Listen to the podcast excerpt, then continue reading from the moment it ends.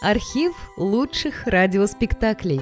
Друзья, мы обращаемся к тем, кто слушает наш канал. В последнее время канал сильно вырос и приобрел новую аудиторию. Содержать канал все сложнее. Надо обслуживать технику, хостинг, каналы связи, обеспечивать выход выпусков. Работа будет продолжена в любом случае. Выложена совсем малая часть материала. Обращаемся к вам за помощью. Будем благодарны любому пожертвованию в пользу канала. Спасибо. Реквизиты и способы связи в описании канала.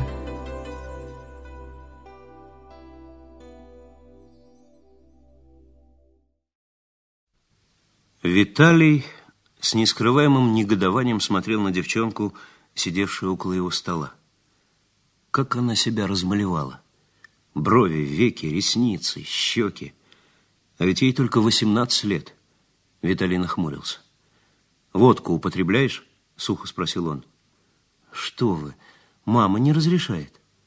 «А малеваться так мама разрешает?» «Ну, тут вкусы». Мама принадлежит к другому поколению, а водка, что вы. А вот мне говорили, что пьешь и куришь. Не совестно? Сама себя ни во что не ставишь. Ну, какое к тебе может быть уважение? Девушка, опустив голову, хмуро молчала. С кем Васька тебя знакомил? Ни с кем. И я вообще не знала, что он такой плохой мальчик. Знала, что он плохой мальчик. Прекрасно знала. Только научилась врать. «Я тебя, Люда, предупреждаю». Зазвонил телефон. Виталий взял трубку. Голос Цветкова сказал. «Лосев, девчонка у тебя?» «Да». «Выпроваживай. Едешь со мной. От коленка найди. Слушаюсь». Новое дело. Казалось, и так не продохнешь, и так уже суток не хватает. Но каждое новое дело невозможно волновало Виталия, разжигая его воображение. Уже в машине, высокой, плотный Цветков, в синем плаще и черной кепке, не поворачивая головы, он сидел рядом с шофером, сказал, «Едем, милые мои, в музей Достоевского. Я лично в жизни там не был. А ты от коленка?» «Не приходилось, Федор Кузьмич. То-то. Какие только университеты у нас не пройдешь». Виталий с наигранной небрежностью спросил, «А там что, кражонка?» «Кражонка?» Переспросил Цветков, усмехаясь. Это как посмотреть. Там, милые, украли портсигар самого Достоевского. Ого! Историческая ценность, заинтересованно воскликнула Ткаленко, подаваясь вперед к Цветкову. В скупку не понесут. Достоевским на Западе очень интересуется, авторитетно сообщил Виталий. Повышенный, я бы сказал, интерес в связи с творчеством. Стоял Первый весенний день.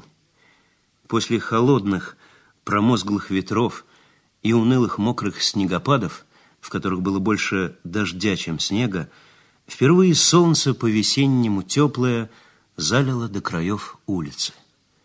В машине стало душно, и Виталий, прежде чем закурить, опустил прогретое солнцем стекло. От коленка тоже полез за папиросами. Но вместо них он вытащил какую-то бумажку, развернул ее и горестно вздохнул. Ха, рецепт Алка дала. И, конечно, забыл. Черт его знает.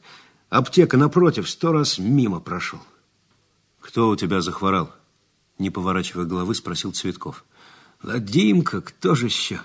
У него одного гланды остались из всей семьи. Говорят, рано вырезать. Года три надо еще ждать. За это время Алка мне всю плешь проест с этими рецептами. Ну, пусть сама берет. Мать все-таки, беспечно заметил Виталий. От коленка многообещающе усмехнулся. Погоди, погоди, я тебе этот совет еще припомню. Не век тебе холостым ходить. Да не волнуйся. Я под каблук не попаду, дудки. И вообще, Виталий сладко потянулся. Погожу, не к спеху. Машина промчалась мимо гигантской колоннады театра и, обогнув квартал, остановилась у старинной железной ограды. За нею виднелся трехэтажный желтый больничный корпус. Крыло его торцом выходило на улицу. На желтой стене была прибита большая мемориальная доска, сообщавшая, что здесь, в этом доме, родился великий писатель. У края тротуара стоял сильно накренившись фонарный столб. Лампочка вверху была разбита, на тротуаре возле него сохранились темные, словно графитные следы широких узорчатых протекторов. «Кто-то со столбом поцеловался», — усмехнулся Виталий, вылезая из машины. «Явно грузовая». Сидевший неподалеку на скамейке старичок в мятой шляпе и теплом ярко-красном шарфе ворчливо и словоохотливо пояснил. «Мальчишек за руль сажает. Он вчера как врезался, так даже задний ход дать не мог. Ошалел совсем. Не, что это дело. В наше время кого за руль сажали? Бывало ча...» Через калитку в ограде все трое подошли к высокому старинному крыльцу и, миновав полутемный коридорчик, очутились в маленькой прихожей. Стены ее были увешаны театральными афишами, в глубине виднелся гардероб. У самых дверей на столике лежала большая книга. К вошедшим подбежала девушка. «Вы из милиции? Я вас провожу к заведующей». Она попросила их снять плащи и повела через анфиладу небольших комнат со старинной мебелью и стенами, сплошь увешанными картинами. Ни одного посетителя в комнатах не было. «Что это у вас пусто?» – спросил девушку Виталий. «Какие-то нечуткие потомки пошли». Девушка слегка покраснела. «Что вы? Это мы просто закрыли. Раз такая пропажа...» «Это, гражданочка, кража. Вы тут главный сторож? Или еще кто постарше есть?» «Нет, не я», – испуганно ответила девушка. «Смотритель у нас в том зале, Антонина Степановна».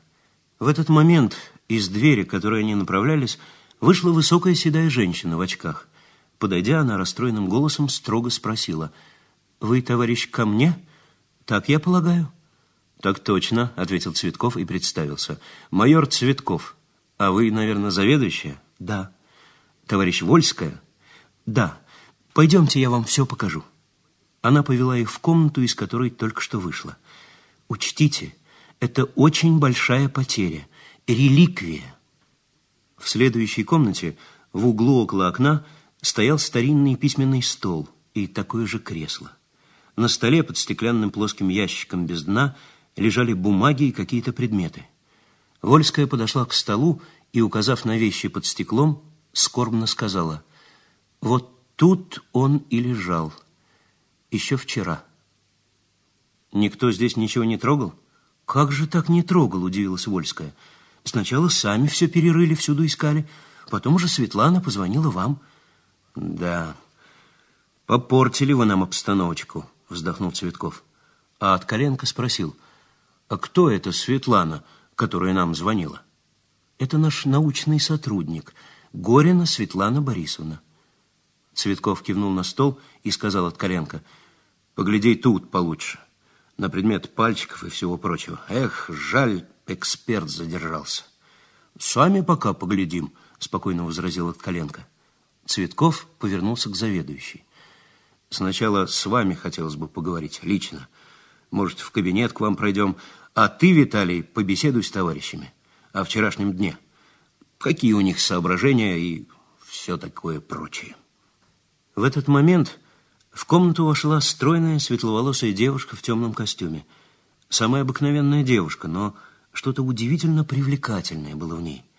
И с той минуты Лосев, как ни старался отвлечь себя и чем бы ни занимался, все время ощущал ее присутствие в этой комнате. Виталий решительно, может быть, даже слишком решительно, обратился к пожилой женщине в халате.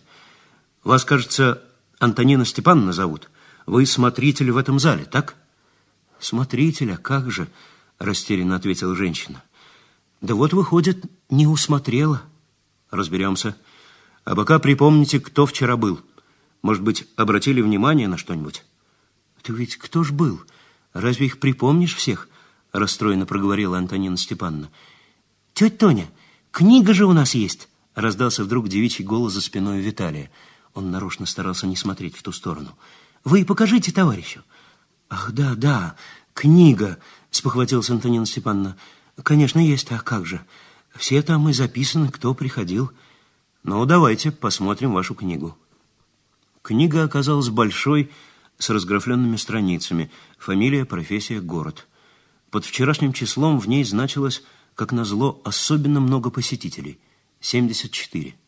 Записи были по большей части небрежные, а порой и смешные. Виталий начал проглядывать все записи подряд. Антонина Степановна стояла рядом. «Ладно, тетя Тоня», — улыбнулся и Виталий. «Поговорим потом. А сейчас я вот выпишу себе всех этих...» Он кивнул на книгу. «Может, кто из них чего заметил? Помогут нам». Виталий подсел к столику и принялся за работу. Спустя минуту наружная дверь с шумом распахнулась, и вошел Свиридов, толстый, краснощекий, самоуверенный. «Ну-ну, доложи, чем занят», — сказал он вставшему при его появлении Виталию. Тот коротко доложил. Свиридов нахмурил пшеничные брови, посмотрел книгу и недовольным тоном сказал. «Мартышкин труд. Из-за этой фитюльки. Это портсигар, Николай Иванович. А знаю, что портсигар. Это я фигурально. Ну да ладно, занимайся пока». Около письменного стола Достоевского – все еще возился от коленка. «Отсюда, что ли, пропало?» — спросил, подходя Свиридов, и указал на стол. «Отсюда, Николай Иванович», — сдержанно ответил от коленка. «Только не пропало, а украли. Это еще посмотрим. Беспорядку тут, надо полагать, хватает». «Обнаружил что?» — спросил Свиридов. «Капельки крови. Вот тут гвоздик торчит», — ответил Игорь, показывая на край стола. «Вор и поцарапался». А, на глаз уже определяешь, кто поцарапался, насмешливо осведомился Свиридов. Пинкертон. Где Цветков? Он там, с заведующей беседует. Игорь указал на дальнюю дверь. В маленькой и тесной комнате Елена Анатольевна, волнуясь и поминутно поправляя очки, говорила стоявшему у окна Цветкову. Так что за них, за всех я ручаюсь, как за самое себя. Но вообще это ужасно ужасно, поймите. Понимаю. А как же, рассеянно ответил Цветков, что-то, видимо, соображая про себя. Ясное дело, нехорошо. Он увидел входящего Свиридова, и лицо его приняло замкнутое выражение. «Здравия желаю», — сказал тот. «Занимаетесь? Ну-ну, продолжайте». «Так я, в общем, все уже товарищу сказала», — ответила Вольская, снова поправляя очки. «Право уж не знаю, что вас еще интересует». Все сотрудники вне подозрений, заметил Цветков. Вот Елена Анатольевна ручается. Так, так, кивнул головой Свиридов. Между тем Виталий, покончив с записями в книге посещений, занялся беседой с Антониной Степанной. Та не смогла сообщить ничего интересного ни об одном из вчерашних посетителей. Внимание ее привлекла только семья одного дипломата, точнее его жена, цветущая дама в каком-то необыкновенном туалете. Что же касается самого и их сына, то те, по словам Антонины Степановны, были почти что как наши. Разговор, который произошел на следующий день между Свиридовым и Цветковым, был тягостным и неприятным. «Тебе что, больше всех надо?» – напористо спросил Свиридов. «Ты о чем это?» – переспросил Цветков, уже обо всем догадываясь. «А о том. Делать тебе нечего, что ли?» Кражу из ателье уже раскрыл? С группой Васьки Резанова, который вот-вот на преступление пойдет, уже покончил? Хватит или еще припомнить? Картинка? К концу квартала-то. На кой ляд возбуждать дело по той фитюльке из музея? Ей цена ломаный грош. Кусок старой кожи и все. Историческая вещь, Николай Иванович. Сам ведь слышал, как заведующая сказала. Дело тухлее не придумаешь. Сотни людей перебрать надо. И как докопаешься? Солидный вор туда вообще не сунется, в музей этот. А если сунется, то фитюльку эту не тронет, не тот товар. Вот ищи. Или ты думаешь, он тебе в книге той расписался? И в книге он не расписался. Да нет его вообще. И ты там новое, да еще тухлое дело не вешай, понял? Разговор накалялся. Что же прикажешь делать? За малозначительностью прекратить. Дело это я не прекращу, Николай Иванович. Не прекратишь. А я полагаю, покумекаешь и прекратишь. Цветков отрицательно покачал головой. Нет, совесть не позволяет. Хм, больно ты совестливый. Какой есть. А она тебе позволяет картину нам портить. Покумекай все же, Федор Кузьмич. Все оцени. Нажимать на тебя я не собираюсь. Так, поделился мыслями. Ребята твои где? Лосев в центральной справочной, от коленка тоже. Ага, значит, влез в дело. Влез? Ну-ну. И Свиридов грузно направился к двери. Цветков с досадой размял окурок в пепельнице и поглядел на часы. Итак, это дело с портсигаром. Странное дело. Украл его кто-то из посетителей. И в книгу, конечно, не записался, это ясно. 74 человека надо перебрать. Лосев и еще двое сотрудников с утра до ночи сидят в центральном справочном бюро. От коленка там тоже копался вчера полдня. А потом гонял по городу на машине. Хорошие попались ему ребята. В первый день Лосеву так и не удалось поговорить со Светланой Гориной. Потом Виталий невылазно сидел в центральной справочной, потом целый день беседовал с посетителями музея, и только спустя несколько дней он, наконец, снова приехал в музей. За столиком, который едва помещался в тесной комнатке, сидела Светлана. На ней был тот же строгий темный костюм. «Я к вам», — сказал Виталий. «Здравствуйте». И с излишней даже официальностью представился. Лейтенант Лосев из угрозыска. «Здравствуйте». Светлана чуть смущенно улыбнулась. «Садитесь». Она указала на стул, втиснутый между столом и стенкой. «Вот, решил поговорить с вами». «Да-да, конечно», — кивнула Светлана. «А о чем?» Ее смущенный вид неожиданно помог Виталию собраться с мыслями. «Вы должны рассказать мне все, что думаете по поводу этой истории». «Постараюсь. Думаем мы об этом, конечно, много, вот только с чего начать?» «Начните с конца. Как узнали о краже, как поступили?» «А мы сначала даже не подумали, что это кража». Завязался разговор. И у Виталия мелькнуло вдруг странное ощущение, будто разговоров два, и идут они сразу одновременно.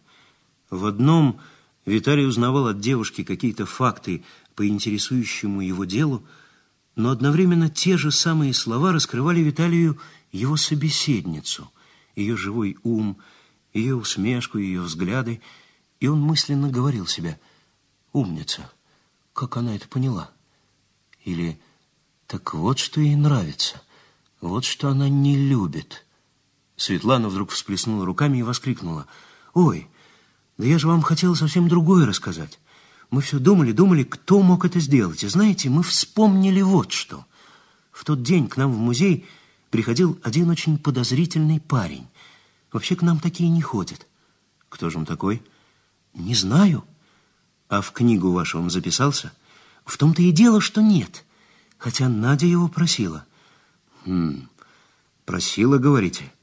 Виталий секунду помедлил. Давайте поговорим с вашей Надей, а? Давайте, загораясь, согласилась Светлана. Я ее сейчас позову. Худенькая девушка из гардероба на вопрос Виталия с возмущением ответила. Он мне сказал, пора, малявка, знать, что своих сюда не записывают, а я тут почти родственник. Нахал жуткий. Виталий и Светлана с улыбкой переглянулись, Потом Виталий спросил, интересно, а зачем он пришел? Ведь не Достоевским же он интересуется. Он Людой интересуется, язвительно сказала Надя. Светлана пояснила, это дочка Антонины Степанны. Дочка Антонины Степанны, медленно повторил Виталий. Неужели, черт возьми, ну, конечно, ее фамилия тоже Данилова. Вполне естественно, улыбнулась Светлана. Вы, Светлана, не улыбайтесь. Все действительно вполне естественно. Они ведь все живут недалеко. Парня этого зовут Васькой. И Люда мне говорила...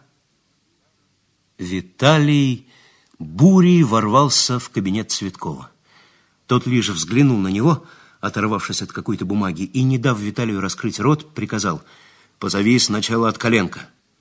Через полчаса решение было принято. Васькой надлежало заняться вплотную. И заняться в основном предстояло Виталию. Придя к себе в комнату, Виталий плотнее уселся за стол, достал тощую папку и, опершись на нее локтями, принялся обдумывать создавшуюся ситуацию. Итак, Васька. В первую очередь и только Васька. Что же знал об этом парне Виталий?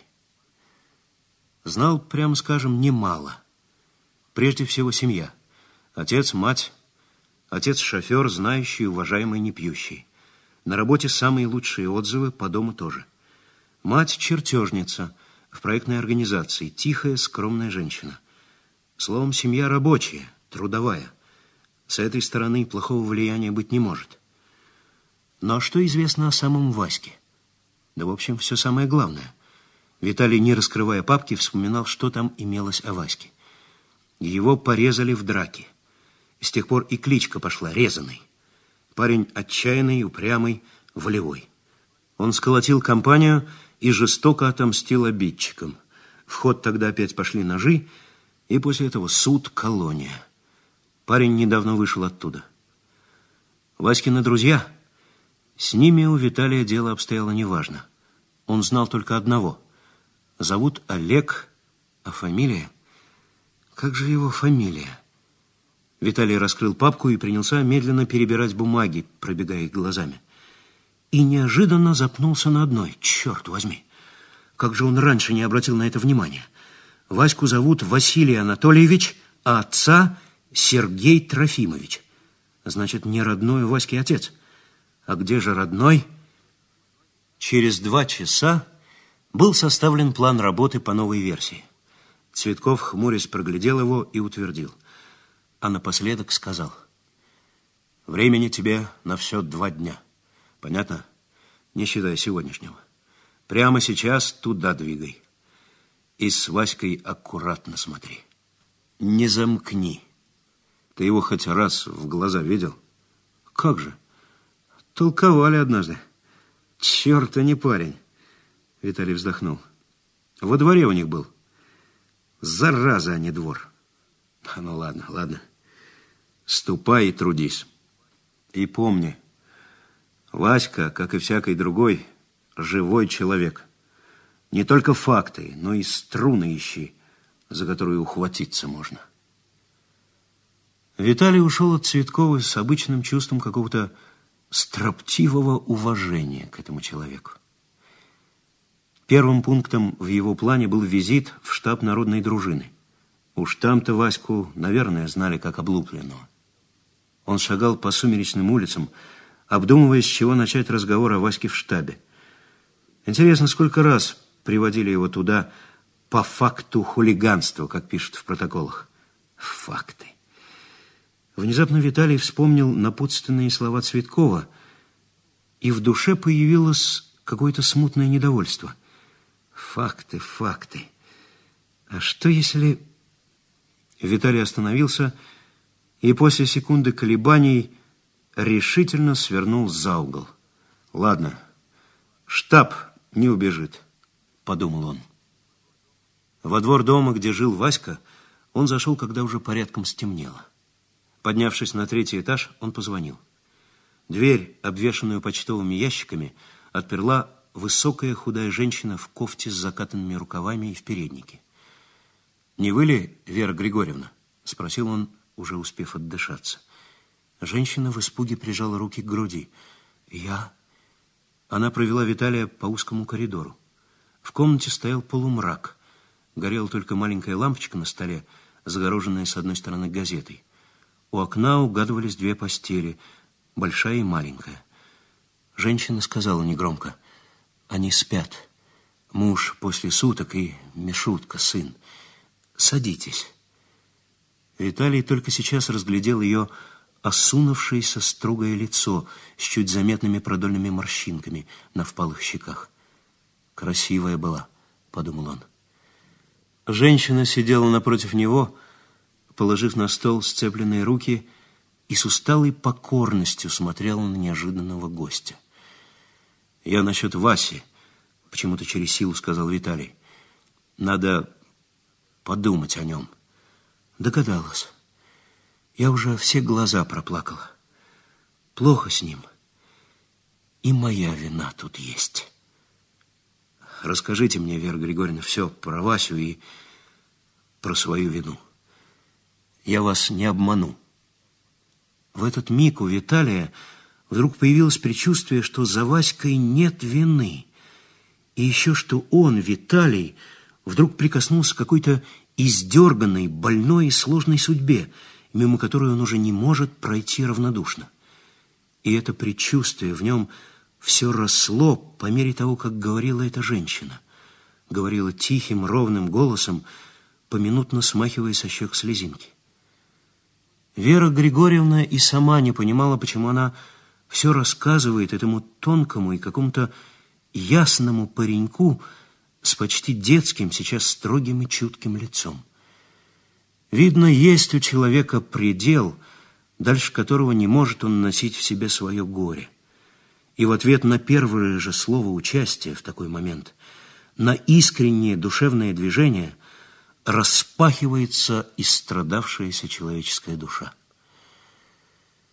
Ну а в чем же ваша вина перед Васей? Моя вина в моей слабости. Женщина разомкнула пальцы, провела ладонями по лицу, словно стирая с него колебания и усталость, и вздохнула. «Да, слабость», — повторила она. А Вася сказал, когда вернулся, что я предатель, и горько усмехнулся. Виталий опомнился, когда был уже двенадцатый час. Он поднялся.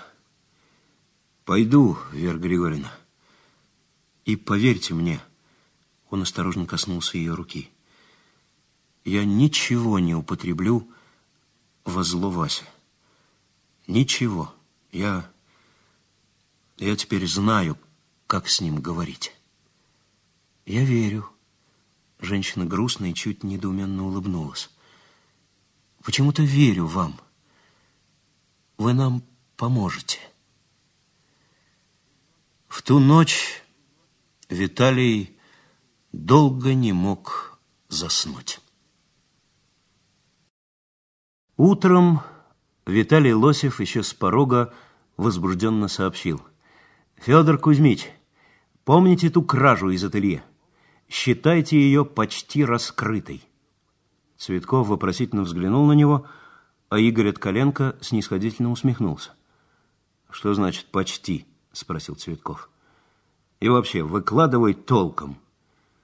«Кражу из ателье совершил косой», – с ноткой торжества сообщил Виталий. «Но он сразу убрался из Москвы. И тут есть идея, Федор Кузьмич. Ну, сначала давай про кражу, а потом идеи. Пожалуйста». Насчет кражи я узнал от Васьки. Так прямо он и доложил, ехидно спросил от Коленка. Нет, не прямо, вспыхнул Виталий. Совсем не прямо. Узелок тут сложный. Во-первых, Васька признался, что передал одну вещь косому. Ясно, какую вещь. С ней тот и мотанул в другой город. Причем не куда-нибудь, а в Снежинск. И приказал Ваське подбросить ему туда кое-что из оставшихся здесь вещей. Откуда они, Васька, по его словам, не знает. Что за вещи? И что значит подбросить? Спросил Цветков, неторопливо закуривая. Два чемодана на чердаке одного дома лежат. Васька в них заглянул. Костюмы, платья, отрезы. Одно платье и один костюм он мне обрисовал. Те самые. А подбросить — это вот что значит. Виталий говорил торопливо — волнуясь и поминутно щелкая зажигалкой. Папироса в зубах все время гасла. Косой велел привезти чемоданы Ваське. Тот отказался. Привел веские доводы. И тогда Косой, Виталий сделал небольшую паузу, велел, что привез чемоданы Олег, Васькин приятель, которого он в глаза не видел. Вы понимаете? И дал явку? Настороженно спросил Игорь. И дал явку, подтвердил Виталий, потом многозначительно добавил. Причем Васька мне сказал, верю только тебе. Так, намечается интересная комбинация, медленно произнес Откаленко. И оба посмотрели на Цветкова. Тот молча курил. «Но куда деть Олега?» — спросил Откаленко. «Это последнее дело», — задумчиво ответил Цветков. Между прочим, заметил Игорь, Васька может поверить и мне в крайнем случае. Виталий живо возразил. Сомневаюсь. И не надо рисковать. А хватит вам, сердито сказал Цветков. А рискнуть, может быть, и стоит. Все надо продумать. Все. Потом доложим начальству. Свяжется с местными товарищами. До отхода поезда оставалось еще полчаса, когда от Коленко и Лосев поздно вечером подъехали на машине к Ярославскому вокзалу, и шофер предложил помочь донести чемоданы. «Давай», — согласился Игорь, — «а я все, больше с вами не знаком». Он вышел из машины первым и мгновенно исчез в суетливой, безликой привокзальной толпе. Тащить чемоданы было трудно. Они оттянули все руки — пока Виталий и шофер оперативной машины добрались до нужного вагона. «Камни у тебя там, что ли?» — отдувая спросил шофер, ставя, наконец, чемодан на перрон. «Солидный пассажир, чего ты хочешь?» — усмехнулся Виталий. «Уж солиднее некуда», — пробормотал шофер, критически оглядев на Виталия потрепанное пальто, мятую кепку и разношенные неопределенного цвета ботинки. «В общем, главное, счастливого тебе возвращения». Это верно, серьезно согласился Виталий. Он достал билет, показал его проводнику, и когда тот сделал пометку у себя в списке, прибавил. «Ну, помоги уж затащить их в вагон, что ли?» Они с трудом запихнули чемоданы на самую верхнюю полку, и шофер, попрощавшись, ушел. Виталий закурил и стал у окна. До отхода поезда оставалось минут пять. Виталий попытался найти на перроне Игоря, но его нигде не было видно. И в этот самый момент он вдруг увидел Люду, Люду Данилову, вероломную Васькину подругу. В первый момент Виталий не поверил своим глазам. Как она могла тут оказаться? Зачем? И невольно с тревогой забило сердце. Неужели что-то случилось? Может быть, Васька испугался? Может быть, хочет предупредить о чем-то?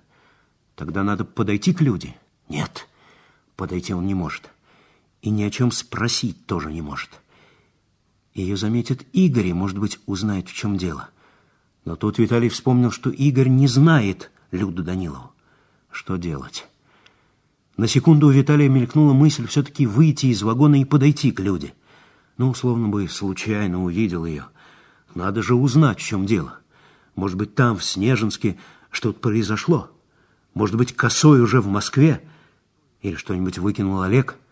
Или еще хуже, и его ждет в Снежинске провал. Виталий с бьющимся сердцем стоял у окна, не зная, на что решиться. Поезд медленно тронулся. Поплыл за окном ночной перрон. Виталий не отрывал глаз от Люды. Та остановилась в толпе провожающих и равнодушно помахала рукой вслед уходящему поезду. В Снежинск поезд пришел утром. Виталий жадно вглядывался в проплывавшие за окном дома, в большинстве деревянные, с наличниками и террасками, стоявшие за невысокими заборчиками. Старался запомнить улицы. На всякий случай. Мало ли что. Поезд, наконец, остановился у низкого перрона. К вокзалу надо было идти через пути. Виталия, как условились, никто открыто не встречал – но увидеть его должны были. И он старался угадать в толпе тех людей, незаметно приглядываясь к окружающим. Но никто не обратил на себя его внимания. «Молодцы, ребята!» — подумал Виталий с легкой досадой на себя. Видно, не хватает ему еще наблюдательности. Он с трудом, то и дело меняя руки, дотащил и сдал в камеру хранения свои чемоданы, потом облегченно вздохнул — вышел на привокзальную площадь и огляделся. Площадь оказалась небольшой, со сквериком посередине. Огибая его, к вокзалу подкатывали автобусы. Он с независимым видом сунул руки в карманы потрепанного пальто и в развалку двинулся наугад по одной из улиц, решив расспрашивать прохожих подальше от вокзала. Нужный дом оказался действительно третьим, за глубоким оврагом, пересекавшим грязную кривую улочку на самой окраине города. Третья хибара за оврагом, как сказал Васька. Дом был и в самом деле маленьким, деревянным, за невысокой оградой, как и большинство зданий в городе. Виталий толкнул незапертую покосившуюся калитку, и она со скрипом распахнулась, чертя низом по бурой, свалявшейся прошлогодней траве, поднялся на крыльцо и позвонил. Дверь долго не открывали. Наконец женский голос раздраженно спросил, «Ну, кто там?» «Петр нужен. Из Москвы я». Женщина помолчала, потом тем же тоном ответила, «Нету его». «Когда будет-то?» «Кто его знает?» «Не докладывает». «Ну, хоть обождать пустите». Виталию показался неуместным просительный тон, и он грубо добавил, Давай, давай, поворачивайся. Не пустой, небось, приехал. Женщина подозрительно спросила, где ж твое богатство? И Виталий догадался, что она успела рассмотреть его в окно, пока он шел к крыльцу. «А долго я через дверь буду лясы точить?» — со злостью спросил он. «Дернула меня переться к вам!» Видимо, женщина наконец решилась. Виталий услышал звук отодвигаемых запоров. Потом дверь осторожно приоткрылась, и голос из темноты сказал «Проходи». Только в комнате, чистой, с половиками на полу и цветами на подоконниках, Виталий рассмотрел хозяйку. Это была коренастая, средних лет женщина с грубоватым лицом, в очках и цветастом переднике. «Как звать-то?» — спросила она, не приглашая садиться. «Олегом звать, а вас?» «Ага». Вместо ответа она кивнула головой — и Виталий понял, что имя ей знакомо. «Как вас звать-то?» — повторил он вопрос, хотя имя хозяйки дома было ему уже известно. «Анисья». «Так», — подумал Виталий, — начинается. Имя это было ему незнакомо. Значит, либо она скрывает свое настоящее имя, либо это не хозяйка. В конце концов Анисья подобрела, принесла на стол холодную картошку, миску соленых огурцов, нарезала ломти сероватого хлеба. На, поешь. Чайничек поставила, а выпить успеешь еще. И впервые усмехнулась. Виталий не заставил себя упрашивать. Вскоре в дверь два раза коротко позвонили. Анисия пошла открывать. Было слышно, как она с кем-то шушукалась в темной прихожей. Потом в комнату вошел набычившись громадный парень с широким туповатым лицом в кургузом пиджаке. «А это котик приезжий», неузнаваемо ласково сказала Анисия. Парень, настороженно оглядев Виталия маленькими заплывшими глазками, хрипловато спросил. «Этого ждешь? Косова?» И вдруг ухмыльнулся. «Ага, скоро припрется». «Будет», — туманно ответил парень, усаживаясь на стул, и лениво потянулся к миске с огурцами. Прошло, наверное, часа два, прежде чем в дверь снова позвонили, опять так же, два коротких звонка. «Притопал», — криво усмехнулся кот, — «с кралечкой своей». В комнату вошли двое.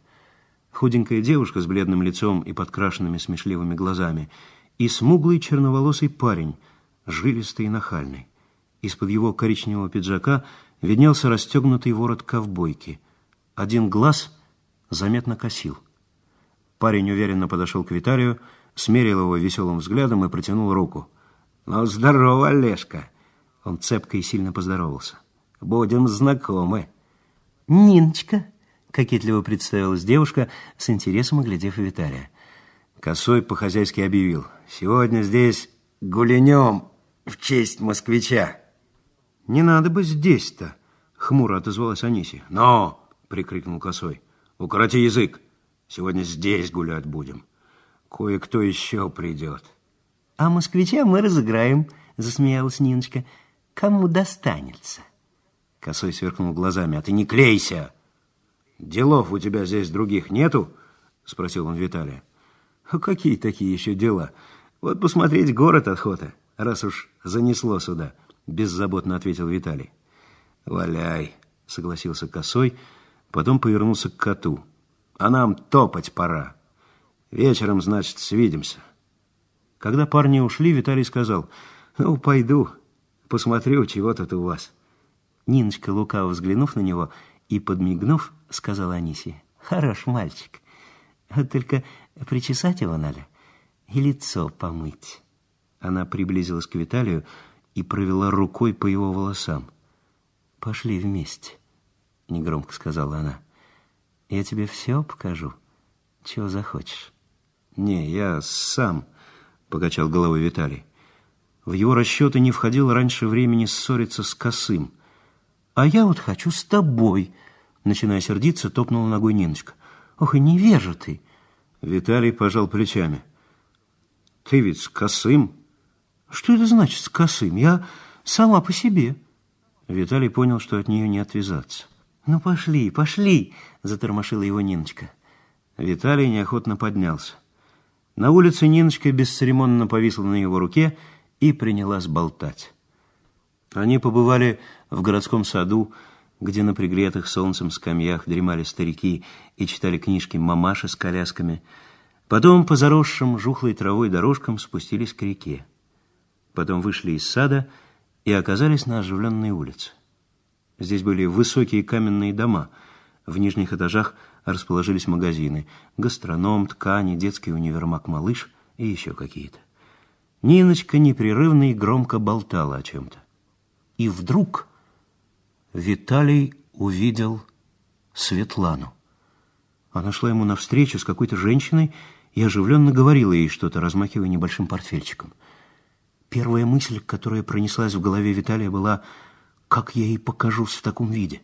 Что она подумает?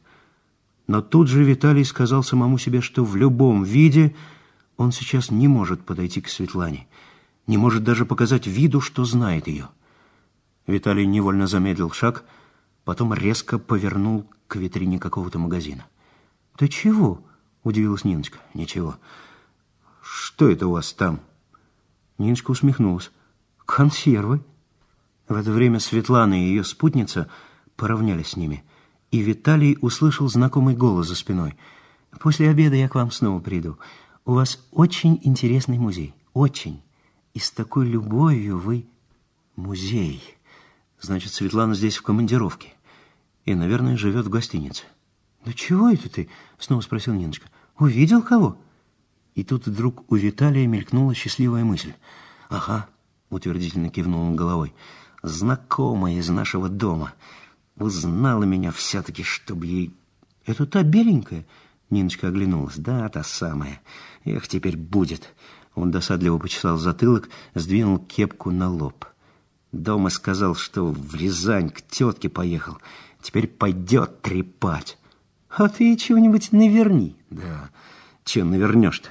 Ну ты же лопух, усмехнулась Ниночка. А я всегда могу матери навернуть. Я матери один раз уже навернул. Сколько можно. В общем, Виталий сделал вид, что колеблется. Попробую. Ты иди. Давай, согласилась Ниночка. Виталий быстро догнал Светлану, однако пришлось подождать, пока девушка не простилась со своей спутницей у остановки автобуса. Только после этого Виталий сказал «Здравствуйте, Светлана». Девушка удивленно оглянулась, секунду всматривалась в его смущенное лицо – Потом с изумлением спросил, «Это вы?» «Да, это я», — поспешно сказал Виталий. «И ради бога не удивляйтесь больше. Вы в гостинице остановились?» «Да». «Можно я вас провожу?» «Пожалуйста, но вы мне должны помочь. И не обращайте внимания на мой костюм, так надо». Светлана улыбнулась. «Просто детектив какой-то, еще и с переодеванием. Я вам все объясню. А зовут меня сейчас Олег. Пойдемте». «Ну что ж, пойдемте». Виталий нагнулся, словно завязывая ботинок, и мельком взглянул назад. Ниночка стала у витрины магазина и смотрела ему вслед. Виталию не понравился ее ревнивый, недоверчивый взгляд. «Что-то не так получилось», — подумал он. В вестибюле гостиницы Виталия подозрительно осмотрел швейцар. «Этот товарищ со мной», — строго, без всякого смущения, сказала Светлана. Они зашли в номер, простенькую, со старыми обоями комнатку. Виталий набрал нужный номер телефона. Ответил мужской голос. «Лосев!» — обрадованно переспросил он. «Сейчас буду. Жди». Потом Светлана рассказывала о местном музее, о семье какого-то врача, у которого от деда сохранилось письмо, где автор рассказывал о встрече с Достоевским. Виталий был в таком счастливо приподнятом настроении, так беззаботно и весело шутил, словно не предстояло ему сегодня вечером трудного и опасного испытания. и только приход паренька из угрозыска вернул его снова на землю. Парня звали Костя Федоров. Был он энергичный, быстрый, смешливый и сразу понравился не только Виталию, но и Светлане. «Располагайтесь», — приветливо сказала она, — «а я спущусь в столовую, пообедаю». Костя одобрительно кивнул русой головой. «Правильно. И вообще встречаться вам больше не стоит». Виталий поймал тревожный взгляд девушки. Он проводил ее до двери и, бережно пожав руку, сказал, «Мы теперь с вами уже в Москве увидимся, хорошо?» «Обязательно», — вырвалось у Светланы. Она улыбнулась, но глаза смотрели по-прежнему тревожно. «Возвращайтесь только благополучно». С Костей они сговорились быстро. «Компанию эту мы не знаем», — с досадой сказал он. «Вот черт, или мы работать разучились, или ничего не пойму». «Ладно», — улыбнулся Виталий. «Постараюсь понять я, для того и приехал. Но только гляди в оба. Компания, по всему видно, опасная», — сказал Костя. Виталий не спеша шел по малознакомым улицам и нарочно не спрашивал дорогу. Надо тренировать зрительную память. Завтра, самое позднее, послезавтра, он уедет отсюда. Но до этого времени предстоит многое узнать. Кто такой Косой? Где притон, в котором они обычно собираются? Тысячи вопросов роились в голове, а ответов пока нет. Их надо добыть. Но Виталий чувствовал, что не может сосредоточиться. Его било, словно в лихорадке. Он остановился. Вытер со лба пот и огляделся. Не заблудился ли он? Что-то не помнит он такой улицы. И тут вдруг откуда-то из-за угла появился косой. Он пошел навстречу быстро и уверенно, словно знал, что именно тут и встретит Виталия. «Нинка где?» — спросил он. «Ушла. Я тут одну встретил из Москвы. Потемнил малость. Кто такая? Из нашего дома, знакомая. Не брешешь? Гляди у меня. Барахло где? На вокзале где же еще? Пошли. Не, отрицательно мотнул головой Виталий. Сначала гони, что обещал. В Анисии получишь. Не, упрямо повторил Виталий. Сейчас. Нет у меня сейчас, понял? Не мое дело. Ты, мужик, видать, деловой прищурился косой. Ладно, доставим барахло в одно место, там получишь. Последние слова прозвучали угрозой. «Со мной не шути», — посоветовал Виталий. «Гони все сполна, потом барахло получишь». «А ты не такой, как Васька тебя обрисовывал». «Васька прыщ! Много он понимает». Косой, видно, ожидал другого, и сейчас раздумывал, на что решиться. «Ладно», — тряхнул он черной вихрастой головой, — «селясь со мной». Они зашагали, молча и быстро. Около дома Анисии Косой остановился, прижался к забору и рукой притянул к себе Виталия. Они долго и чутко прислушивались. Ночной неугомонный город был полон звуков, мирных, трудовых, веселых. И только здесь, у этого проклятого дома, как казалось Виталию, притаилась опасность. Косой оторвался от забора и буркнул. Потопали. Все вроде тихо. Они вошли в дом.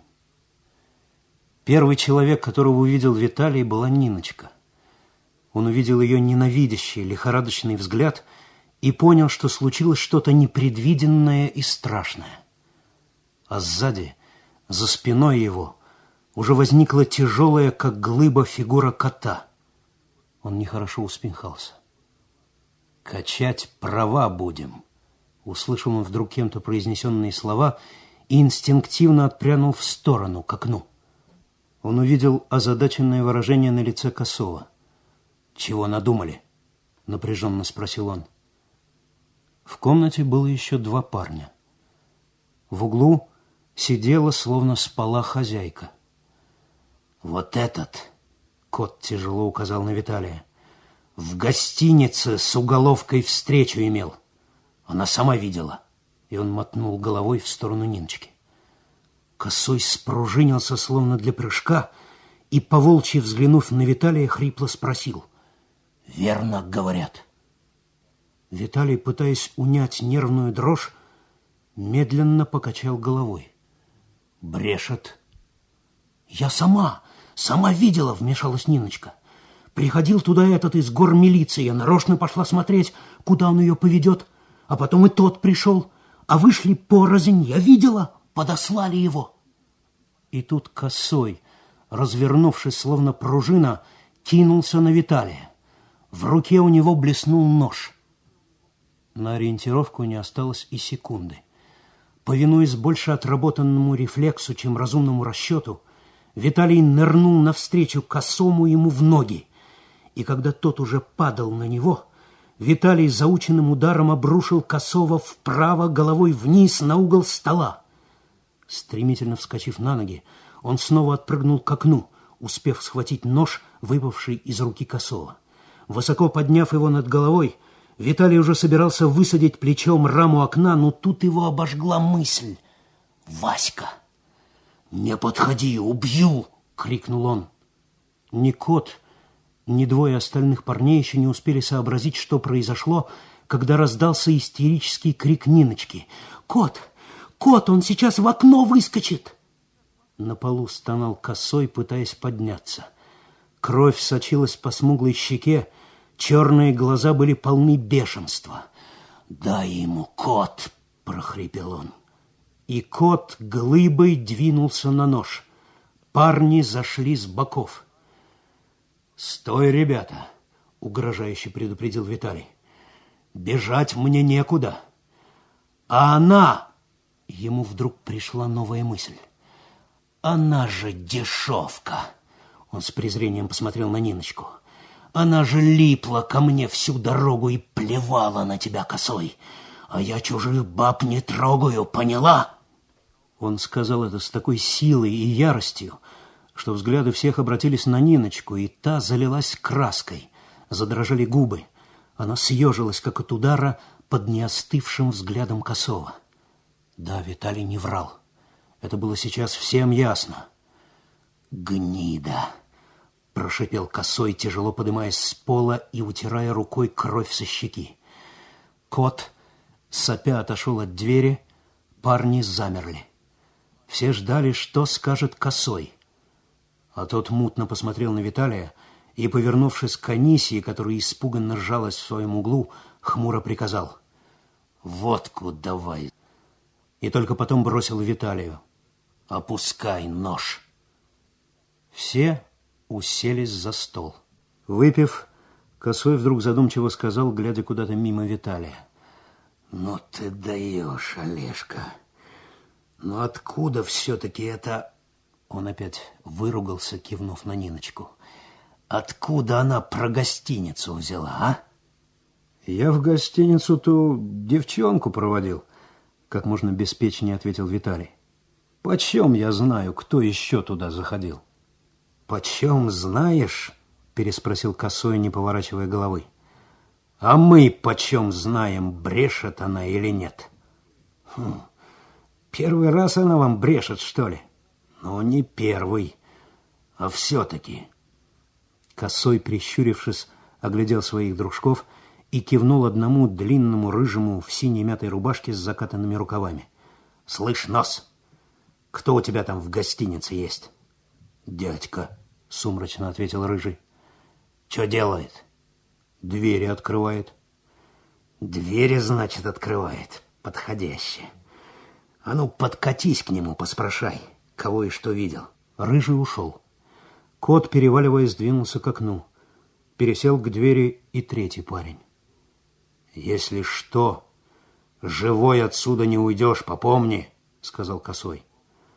Виталий, пытаясь унять предательскую дрожь в руках, хмуро ответил. «Тогда лучше в Москве не показывайся». «Грозишь?» Косой рванул было к Виталию, но тут же остановился. «Ладно, обождем сначала». И снова все умолкли. Тягуче потянулось время. «Почему так болит голова?» — думал Виталий. «Почему дрожат руки?»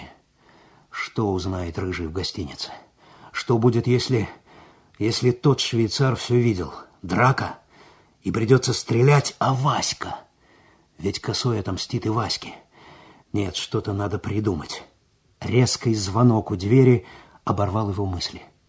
За первым звонком последовали два других, коротких, условных. «Нос притопал», — удовлетворенно сказал Косой и бросил Анисье. «Ну, открой!» Когда Рыжий, запыхавшись, появился в дверях, все разом повернулись к нему, и Виталий решил, сейчас надо кинуться к окну. Именно сейчас, потом будет уже поздно. Он напружинился, готовясь сорваться с места, незаметно отодвинул с пути чей-то стул и внезапно поймал на себе злой и настороженный взгляд Ниночки. «Порядок! С девкой туда пришел, с девкой и ушел!» Виталий застыл на месте, не веря своим ушам. С девкой ушел. Откуда они это взяли? Что случилось? Может, он ослышался? Лоб покрылся холодной испариной. Неужели тот швейцар... Он не успел додумать до конца. Косой придвинулся к нему, обхватил за плечи и, не скрывая ликования, возбужденно сказал, «Но ты даешь! Такого кореша иметь в Москве лучше ничего не надо!» Потом Косой поглядел на всхлипывающую Ниночку и, закипая новой злостью, крикнул «Катись, гнида! С глаз катись! Я с тобой потом посчитаюсь!» «Слышь, Косой!» — проговорил Рыжий. «Писулька пришла от папа!» «Покаж!» — оживился Косой. Парень передал ему сложенный в четверо грязноватый листок. Косой развернул его, но буквы прыгали у него перед глазами. «Давай, читай!» — вернул он парню письмо. И тот со вкусом прочел. «Привет, почтенный брашки из снежной Сибири. Объявил себе амнистию подчистую». «Утек, холера!» — восхищенно пробасил кот. «Этот откуда хошь утекет?» — подтвердил косой. «Нет еще таких решеток».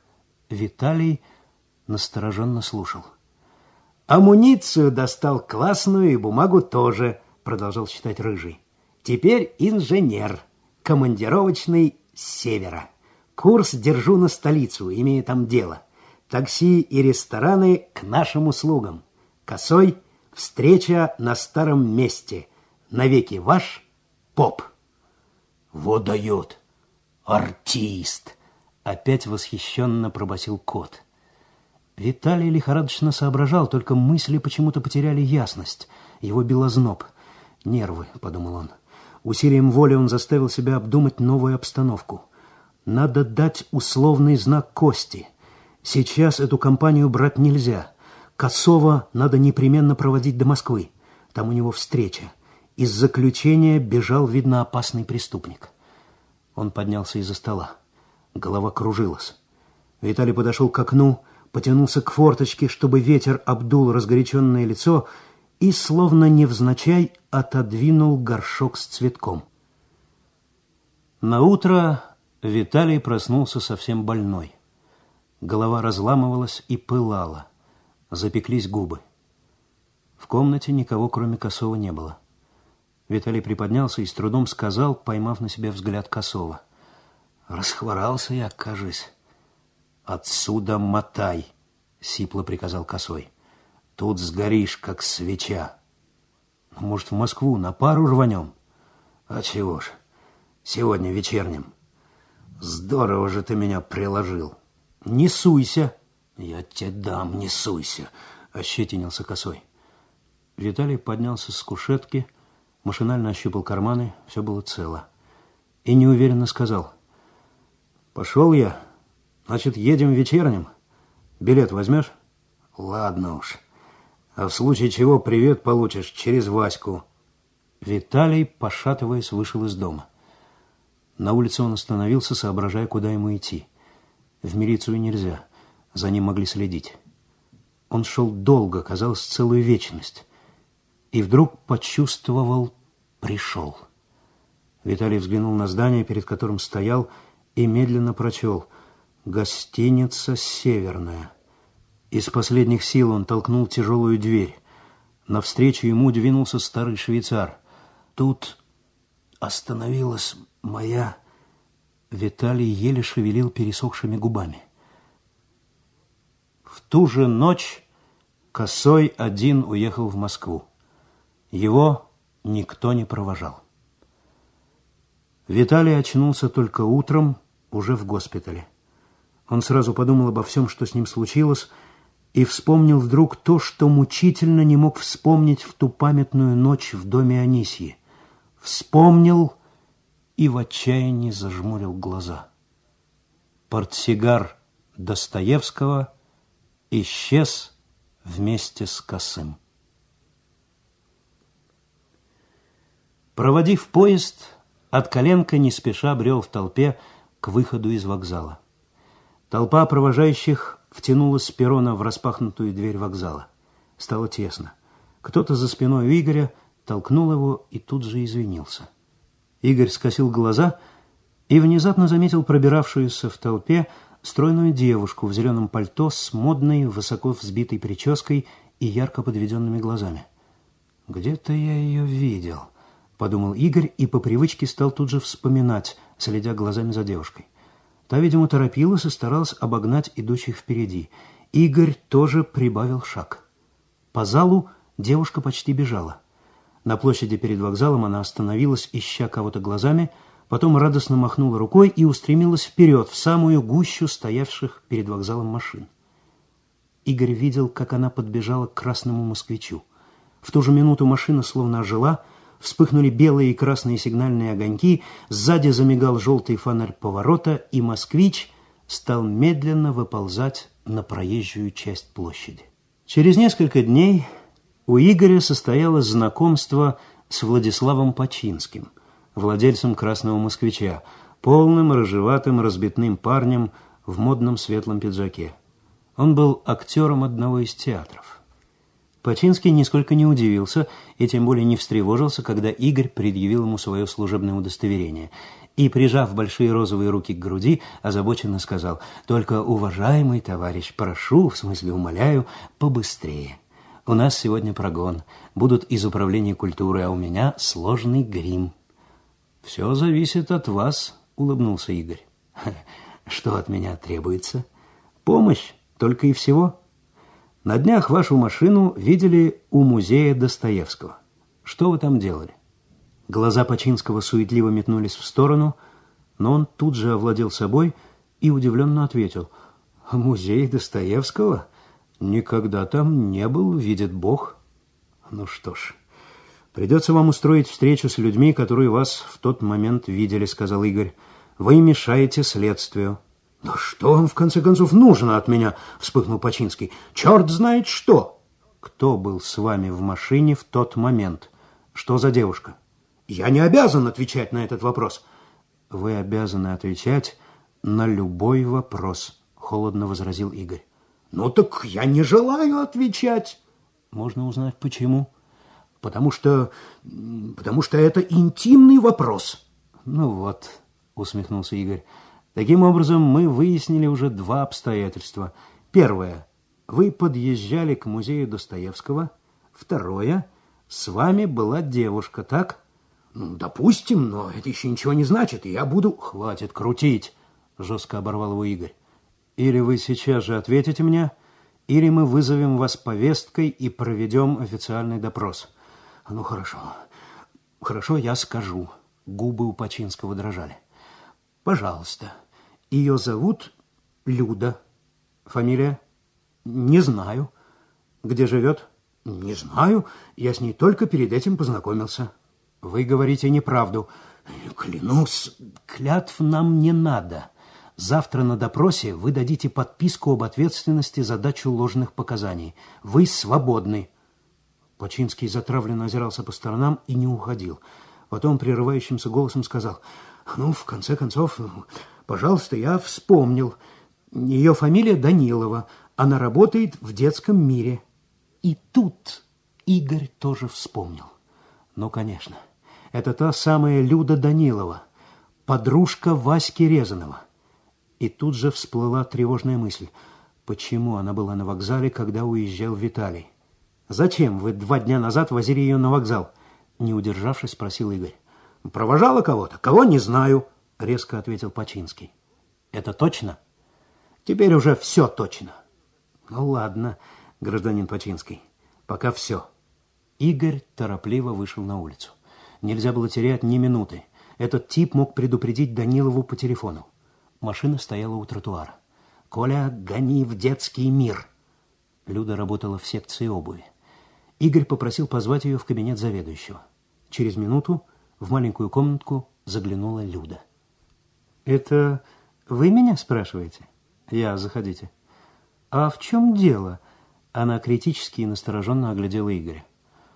«По долгу службы хочу задать вам несколько вопросов», — ответил Игорь. «Вот как? Интересно даже». Она уселась против Игоря, свободно перекинув ногу на ногу и не одернув халатик, приоткрывший полные колени, обтянутый чулками. «Несколько дней назад вы были в музее Достоевского, так ведь?» – спросил он. «А я там часто бываю. Там мама работает». «Ну вот тогда, когда вы подъехали на «Москвиче», у многих моих знакомых машины. Вы кого имеете в виду?» «Владислава». «Ах, его, он меня часто катает». Так, вы вышли из машины и пошли в музей, так? Да, и пошла в музей, насмешливо повторила Люда. И что дальше? Вы одна туда пошли? Конечно. Владик спешил на репетицию. Но в музее с вами был, кажется, Вася Кротов. Люда презрительно повела плечом. Он за мной как тень ходит. Отвязаться не могу. Отелло какой-то. Подстерег в музее. Зачем? Вы его спросите, зачем? С объяснениями лез. Понятно. Кстати, поинтересовался Игорь, кого вы недавно провожали на Ярославском вокзале? Я? Никого не провожала. Просто одна сотрудница из музея уезжала в Снежинск и забыла какой-то материал. Маму послали на вокзал передать, а она, конечно, меня отправила. Спина у нее, видите ли, болит. Девушка пожала плечами и вытащила зеркальце. «А вы ничего не заметили, когда были в музее в день кражи?» – спросил Игорь. «Ничего», – задумчиво ответила Люда. «Правда, ну, на это, знаете, могло и показаться». «Что именно?» «Да, вам скажи, потом сама не рада будешь». «Это почему же?» «Ну, впутаешь человека, вы ему нервы измотаете, а он ничего и не сделал». «Ну, а все-таки что же вам показалось?» «Да вот, ну, нет, боюсь я». «Ну-ну-ну, вы не бойтесь». «Да показалось мне, что Вася, что он пришел не только из-за меня» и убежденно, совсем по-детски закончила. «Плохой мальчик». «А почему вам так показалось?» «Ну, это я не могу объяснить. Такие слова говорила, а сам...» «Что сам?» «Все время посмотрел туда, на этот стол». Люда умолкла. «Ну, спасибо вам», — как можно спокойнее сказал Игорь. «До свидания». От коленка и не предполагал, что через несколько часов ему придется с ней встретиться снова. Когда он второй раз приехал в детский мир, на работе Люды не оказалось. «Она только что ушла», — сказала черненькая спокойная девушка в голубом халате. «Сказал, что не здоровится, только дома ее нет». «Вы уверены?» «Да, я слышала. Она по телефону договорилась встретиться с кем-то у театра Советской Армии». «Когда?» «Через полчаса». Игорь посмотрел на часы. Спасибо, у меня 15 минут, я успею. Пожалуйста. Игорь остановил машину около сквера напротив театра. «А ты подъезжай прямо туда», — сказал он шоферу. Сам же Игорь торопливо пересек сквер и, не выходя из него, стал внимательно рассматривать людей около театра. Наконец он увидел Люду. Она стояла наверху, возле одной из гигантских колонн у входа в театр и, очевидно, кого-то ждала, нетерпеливо поглядывая по сторонам. Актера своего, небось, ждет, с неприязнью подумал Игорь. Но вот Люда устремилась навстречу кому-то. И Игорь с удивлением узнал в подошедшем Ваську. Люда поспешно взяла его под руку и увлекла за собой. Игорь пошел им навстречу. Первым его заметил Васька и остановился. Люда удивленно посмотрела на него, потом тоже увидела Игоря и поспешно отстранилась от своего спутника. На ее лице вдруг отразился такой испуг, что Игорю на секунду стало даже жаль ее. Подойдя, он сказал, «Хорошо, что встретил вас. Надо поговорить. Там машина ждет. Он кивнул в сторону театра. Пойдемте. Не пойду! Рванулась вдруг в сторону Люда. В голосе ее зазвучали истерические ноты. «Не пойду!» — сказала. Но теперь уже Васька крепко взял ее под руку и хмуро сказал. «Не дури, понятно? Надо так пойдем». Пока ехали, никто не проронил ни слова. Машина, наконец, затормозила у подъезда. В комнате Цветкова горел свет. Игорь со своими спутниками молча поднялся на второй этаж. Там он открыл одну из дверей и сказал сотруднику, указывая на Ваську, «Этот гражданин посидит у тебя». Вместе с Людой Игорь зашел к Цветкову. Цветков снял очки, перевернул бумаги чистой стороной вверх и посмотрел на Люду. Под его взглядом та начала всхлипывать. «Хватают прямо на улице», — сквозь слезы сказала она. «Как будто я в чем виновата». Цветков встал, подошел к ней и в упор спросил — у вас уже зажил палец? И от этого совсем простого, казалось, вопроса Люда вдруг изменилась в лице, силой закусила губу, потом, запинаясь, ответила «Не знаю». И, упав на стул, зарыдала. Игорь поморщился. Опять эта девчонка выкидывает номера, а Люда, захлебываясь в слезах, проговорила «Он, он все равно вам ничего не скажет». «Нам это теперь не обязательно», — покачал головой Цветков. «Нам важно, что все сказали вы». «Я ничего не знаю, а вот Вася...» «Он пришел после того, как вы поцарапали палец», — спокойно возразил Цветков. «После того, понятно? Так что он нам рассказать ничего не может. И не путайте его в это дело. У него хватит своих». «А я не путаю, не путаю!» — закричала Люда, подняв на Цветкова залитое слезами лицо. «Это он взял, он! Спросите его сами, если не верите!» Цветков пристально посмотрел на нее и сказал, «Он дурак, ясно? Потому что любит такую, как вы». «Ага, а, в голос зарыдала Люда, закрыв лицо руками, потом откинулась на спинку стула и простонала — воды. Дайте мне воды. Игорь поспешно подал ей стакан с водой и усмехнулся. «Где портсигар?» — хладнокровно спросил Цветков, закуривая. «Давайте уж, рассказывайте». И Игорь подивился его выдержке. Ему казалось, что он-то уж привык к этим истерикам, но свежий человек их так спокойно выдержать не может. Игорь на минуту забыл, что Федор Кузьмич привык к подобным и даже куда более тяжелым сценам еще тогда, когда Игорь от Коленко ходил в школу. Так где же он? Совсем по-будничному, как о самом простом и очевидном, спросил Цветков. Я, я взяла, захлебываясь в слезах, пробормотала Люда, потому что он, он сказал, что покончит с собой, если... Кто он? Он он еще сказал, что я его любовь и свет его жизни, его судьба, и я буду большой артисткой, большим талантом, а я так хотела, всю жизнь мечтала сниматься в кино.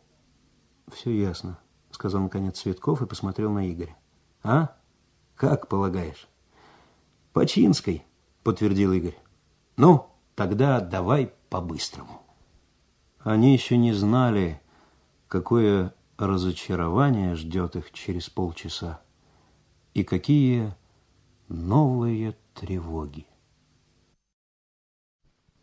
Глядя на Люду Данилову, Цветков с удовлетворением и даже с затаенной гордостью думал о том, что дело с музейным портсигаром можно считать завершенным. Правда, на свободе остался Косой, и он в Москве. Это опасно. Но Лосев сообщил, что Косой собирается связаться с Васькой. Значит, ниточка есть. Надо только поговорить с парнем. Конечно, лучше всего мог бы сделать это Лосев. Парень ему доверяет. Но придется уж ему, Цветкову. А Люда, съежившись в комок, со страхом смотрела на него и молчала. Цветков вызвал сотрудника и отрывисто приказал. «Возьмите вот ее к себе, пусть подождет». «У меня тут паренек сидит, Федор Кузьмич». В это время в комнату неловко заглянул Васька. «Заходи», — сказал ему Цветков. Когда парень приблизился, он кивнул ему на стул. «Садись. Вот какое дело, Василий. Сначала про портсигар из музея. Слышал эту историю? Слышал. Его, считай, мы уже нашли. На Люду дело повесили, враждебно спросил Васька. Она созналась и даже сказала, зачем взяла. На Васькином лице отразилось замешательство. Зачем же взяла? Он нужен был не ей, спокойно пояснил Цветков. Ей велел это сделать один ну, в общем, его сейчас привезут, и ты сам услышишь. А пока нам надо поговорить о другом. В этот момент снова зазвонил телефон. Цветков досадливо взял трубку, и до него донесся взволнованный голос от коленка. «Федор Кузьмич, Починский уехал». «Куда?» «С театром на гастроли в Австрию». «Что?» «Когда ушел поезд?» «Час назад». «Немедленно на вокзал. И сразу телеграмму по линии. — жестко приказал Цветков. «Пусть садят на ближайшей станции». Он положил трубку и посмотрел на Ваську. «Видел? Вот наша работа какая. Но ничего, далеко он не уйдет». «Кто такой?» — угрюмо спросил Васька. «Артист один. Владиком зовут», — небрежно ответил Цветков. «А что? Ты, брат, для нее стал мелковат. Шика нет в тебе, лоска, да и денег тоже». Ну, появился этот артист, продолжал Цветков. С ним загуляла. Не расстраивайся, Вася, не стоит она того. Тут большое дело надвигается. Виталий ты наш заболел там, в Снежинске. Ну да, встрепенулся Васька, и Цветков почувствовал, что ему удалось увести его от мыслей о люде. «Заболел», — досадливо повторил он. «И Косова взять не успел. Тот теперь здесь, в Москве. Брать его должны мы. Цветков почувствовал. Васька напуган известием, что Косой на свободе и что он в Москве. И с неожиданной для него мягкостью Цветков сказал. «Ты, Василий, забудь, что было у тебя плохого. Это все прошлое и не вернется, понятно? Можешь мне поверить. Я, милый, кое-что в этом понимаю. И первое настоящее испытание тебе — Косой. Тут дело тонкое. За ним еще кое-кто стоит, и, может быть, поопаснее, чем он. Поэтому будем действовать вместе. Потом они договорились, как следует поступать Ваське, когда Косой даст о себе знать. Казалось, предусмотрели все. За это время звонил с вокзала от Коленко. Сказал, что поезд, где находится Починский, прибудет на ближайшую станцию через два часа. И вот уже ушел Васька, потом Цветков велел отпустить Люду, все равно Починского привезут уже не раньше утра. Наконец прошло два часа, потом три. Не выдержав, он позвонил сам на вокзал. «Только что получено сообщение, товарищ майор», — доложил дежурный. «Гражданина Починского в поезде не оказалось». А на следующий день появился Лосев. Чуть побледневший, осунувшийся, он, сконфуженно улыбаясь, вошел в кабинет Цветкова. У того в это время сидел от коленка. Игорь изумленно посмотрел на друга, потом перевел взгляд на Цветкова и воскликнул. «Явление Христа народу! Ты же болен, черт возьми! У тебя ведь еще вчера была температура!» «Была и сплыла!» «Врешь, симулянт несчастный! Симулирует здорово, а? Как вам это нравится, Федор Кузьмич?» «Ну, совсем не нравится. Отправляйся домой, Лосев!» «Ну, Имею я, в конце концов, право узнать, как дела идут, взмолился Виталий. Цветков неожиданно смягчился. Ну ладно, ладно, узнавай, раз пришел. Вот разыскиваем этого проклятого артиста. Родные и те не знают, что думать. Иди, Садколенко, он тебя проинформирует. «О, пошли, пошли, симулянт!» — поднялся с своего места от коленка. «Не будем мешать начальству!» Цветков добродушно усмехнулся. Друзья зашли к себе в комнату, уселись на диван и закурили. Телефонный звонок прервал их разговор. Звонил Цветков. «Живо ко мне!» Когда они появились у Цветкова, тот с усмешкой оглядел их, взволнованных и нетерпеливых, и сообщил. «Починского обокрали. Всю ночь пробегал, искал свои чемоданы. Сейчас сидит у дежурного по вокзалу». Через полчаса растерянный, изнервничавшийся Починской сидел в кабинете Цветкова и избивчиво рассказывал, еще считая себя лишь жертвой чьего-то преступления. Приехал я на вокзал задолго до отхода поезда. Зашел в ресторан, сто граммов водки заказал. Это я точно помню, не больше. Потом подсел ко мне очень приличный человек. Инженер, командированный. Ну, выпили. Починский замялся. Ну, порядочно, надо сказать. Он что-то рассказывал, я тоже. Увлеклись. Потом он попросил постеречь его чемодан, в туалет пошел. Потом и я пошел. Возвращаюсь, а чемоданов моих нет. А его стоит. Я туда-сюда, нет его. Мы постараемся найти ваши чемоданы, сказал Цветков.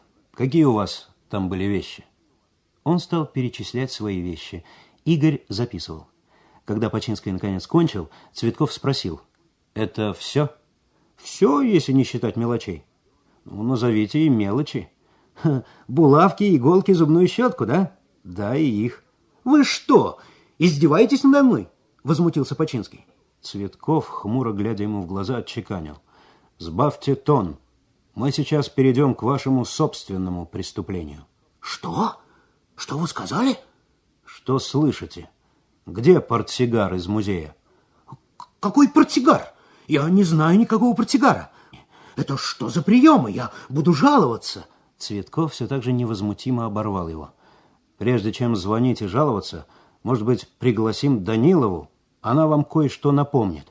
Не знаю никакой Даниловой. То есть как это не знаете, вмешался Игорь. Заговариваться начинаете? Починский посмотрел на него взбешенными глазами, потом нервно сказал. Да-да, действительно, но при чем тут она? Может быть, перестанете валять дурака? Хладнокровно осведомился Цветков. И все честно расскажете? Но тут Починский вдруг заплакал. Видно, нервы его не выдержали. Он тяжело всхлипывал, и по толстым щекам потекли слезы. Я не могу. Все так неожиданно навалилось. Я человек впечатлительный, такой грубый нажим. Цветков брезгливо сказал. Рассказывайте, Починской. Чего уж там. Все по порядку. Первое. Зачем вам нужен был портсигар? На толстом лице Починского появилось выражение почти трагическое, и, театрально вздохнув, он сказал. Хорошо, слушайте же. Я сам не знаю, что со мной творилось. Если хотите, это тоже по Достоевскому. Все началось с постановки у нас в театре пьесы австрийского классика. На премьере, которая прошла с грандиозным успехом, присутствовали сотрудники посольства. А потом посол устроил прием в честь участников спектакля. И там на приеме я познакомился с одним искусствоведом. Обаятельнейший человек. Он восхищался Москвой и ее музеями, потом заговорил о музее Достоевского, о том, как популярен Достоевский на Западе. И, между прочим, сказал, что там за любой сувенир Достоевского, за любую его вещицу платят колоссальные деньги. «Я бы, — сказал он со смехом, — и сам, не задумываясь, отдал бы...» Тут он назвал громадную сумму. «Но вскоре я, клянусь вам, забыл об этой встрече», — с пафосом продолжал он. «И вдруг узнаю, что театр едет в Австрию на гастроли. И тут мне словно что-то в голову ударило. Вот бы привезти с собой какую-нибудь безделицу Достоевского». Пошел в музей, увидел этот портсигар и потерял покой. Конец этой трагедии вы знаете. Но, клянусь, все это было как мания, как болезнь. В принципе, я честный человек, и никогда раньше... Раньше было тоже не все хорошо, сухо заметил Цветков. Нам уже кое-что известно о вас. Теперь расскажите нам о том инженере. Что он вам говорил, как выглядел? Починский замялся. Я я, признаюсь, не очень был трезв, поэтому боюсь, что немного помню. Но постарайтесь все-таки вспомнить. Ну, что он говорил? Ну, что инженер командированный. Да, что приехал с севера. С севера, вырвалось у Виталия. Он так сказал? Да, сказал, растерянно подтвердил Починский. А что? Виталий покачал головой. Ничего, ничего. А говорил он вам, что у него много денег что будет широко жить в Москве? Такси, рестораны? Да, представьте себе, говорил, оживился Починский. Он, он даже, мне кажется, платил потом по счету. Говорил, что любит московские рестораны. Какие именно? Называл? Не помню, наморщил лоб Починский. Видит Бог, не помню. Да, сказал, что любит тихие рестораны не в центре. Тихие, говорит, встречи люблю. Да, да, это я почему-то запомнил. Так, так, задумчиво произнес Цветков. Ну, а вы ему про портсигар рассказывали? А, черт его знает, прихвастнул, кажется. Вот, мол, подарок везу приятелю в Австрию. Все ясно, решительно сказал Цветков. А теперь садитесь и все, что вы нам рассказали, напишите. Это в ваших интересах. Починский насторожился. «Но имейте в виду, — вкратчиво сказал он, — что портсигар все-таки украл не я». Потом он долго сидел над листом бумаги, сосредоточенно обдумывая каждую фразу и поминутно вытирая со лба крупные капли пота. Наконец Починский кончил и положил на стол исписанные листы. Я еще раз повторяю, что портсигар из музея не крал, и, между прочим, ту девицу красть тоже не заставлял. На этот счет она все врет, сама вызвалась. Ему ничего не ответили, и Починский, усмехнувшись, вышел. «Два сапога пара», — покачал головой от коленка. «Ну, смелые, что будем делать дальше?» Цветков остро взглянул на Виталия. «Что же это за инженер, как думаешь?» Боюсь, это тот самый поп, Федор Кузьмич. Ведь у него документы какого-то инженера с севера, и еще многое совпадает. Я же помню содержание письма. Но как он попал на Киевский вокзал, спросил Игорь. Он же не любит шумных ресторанов. Да, задумчиво кивнул Цветков.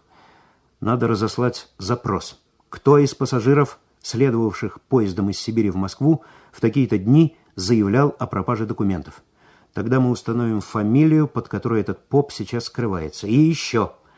Надо проверить сообщение о побегах. Может, узнаем его настоящую фамилию и кое-что о нем. К середине следующего дня многое прояснилось. Откаленко привез спецсообщение о побеге из места заключения некоего Григория Сердюка по кличке Поп. Приметы тоже совпадали. Потом приехал Лосев и сообщил, что у инженера Егорова, следовавшего поездом из Хабаровска, были похищены документы и деньги. Инженер ехал с семьей из Якутии. «Ладно, давайте думать», – тряхнул головой Цветков. Он снял очки, откинулся по привычке на спинку стула и пытливо посмотрел на Виталия. «Значит, тихие встречи. Это что такое?» «По-моему, есть такой ресторанчик на юго-западе», ответил Виталий. Хм. Цветков задумчиво сказал, посасывая папиросу. Так, что ж, теперь понятно.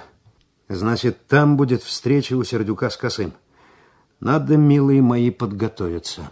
И по-особому на этот раз. А чего тут особого? Спросил Виталий.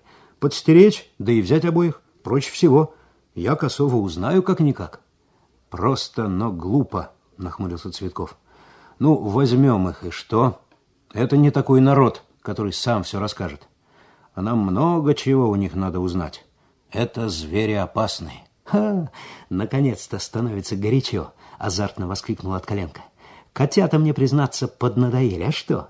Разрешите, Федор Кузьмич, теперь мне командовать парадом? С Лосева хватит?» Цветков задумчиво усмехнулся.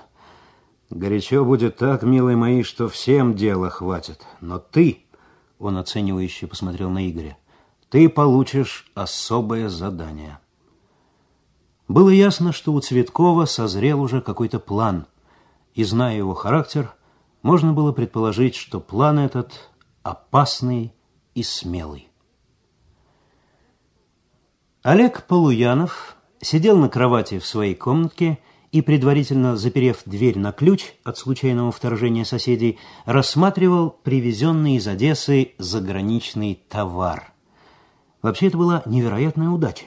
В такое время ему, рядовому сантехнику, получить командировку в Одессу, чтобы выбить с местного завода дефицитную облицовочную плитку. Встреча с давнишними друзьями была самой радостной. Единственные, кто оказался не в восторге от его приезда – были его собственные старики и студентка-сестренка. То есть вначале они тоже были обрадованы, но потом, заметив, как тащит он в дом барахло, как приходят среди ночи под газами, они решительно потребовали прекратить все это. Отец, крутой и вспыльчивый, просто выпроводил его из Одессы. Мало того, что отъезд его был обставлен родными столь бестактно, главное заключалось в том, что его выперли значительно раньше, чем он рассчитывал. У него даже не закончилась командировка. В связи с этим он, правда, решил несколько дней не являться на работу, благо никто его так рано там и не ждет, и использовать это время для деловых встреч и заключения контрактов. В это время раздались в коридоре звонки. Два длинных и один короткий. К нему. Олег поспешно запихнул товар в чемоданы, натянул брюки и прислушался. В дверь стукнули небрежно и как-то неофициально. Олег нехотя открыл. Перед ним стоял смуглый черноволосый парень, высокий и жилистый, в мятом пиджаке и расстегнутой ковбойке. Нагловатые цыганские глаза смотрели на Олега с неподдельным изумлением. «Это ты, Олег?» — спросил парень недоверчиво. Олег насмешливо осведомился. «А что, не похож?» «Да в том-то и дело, что не похож». «Я, между прочим, только на папу с мамой похож. И то, они говорят, чисто внешне». Но гость не был расположен поддержать шутку. Лицо его стало хмурым и злым. Он шагнул в комнату и прикрыл за собой дверь. «Ты трепаться-то брось. Я дело спрашиваю», — с угрозой сказал он. «Дружок у тебя такой есть?» Васька. Был. На заре туманной юности. А что? Где живет? Олег, пожав плечами, назвал адрес. Как? Подходит? Он продолжал усмехаться. И фамилия твоя Полуянов. И папа Полуянов, и дедушка Полуянов. А сам-то ты кто такой? Ты от Васьки про Косова не слышал? Косой? Изумленно переспросил Олег. Ты есть Косой? Я самый. Тебя Васька просил ко мне съездить. Припоминаю. Был такой разговор. А потом меня в уголовку таскали из-за него. В уголовку? Косой напружинился, сжал большие кулаки. Выходит, сучился Васька. Выходит, не того Олега прислал. Олег ошеломленно кивнул головой. Выходит, так. Тогда погорели мои кореши там. Тогда и сам я чуть на крючок не попал. С неутихающей злостью продолжал Косой. А меня в командировку вдруг отослали, сообщил Олег. Это я раньше времени вернулся. Косой вдруг неслышно подошел к двери, прислушался, потом вернулся к Олегу и тихо сказал. С Васькой надо посчитаться. Понял? То есть как посчитаться? Испуганно переспросил Олег. А так, как со всяким гадом считаются. Не слыхал? Пока Васька ничего не чухает, его увести надо. Ты город-то знаешь?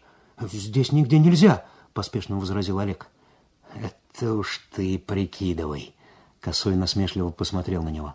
А то я к тебе его приведу. Ты что, в уме? Вот и думай. Башка-то, небось, работает.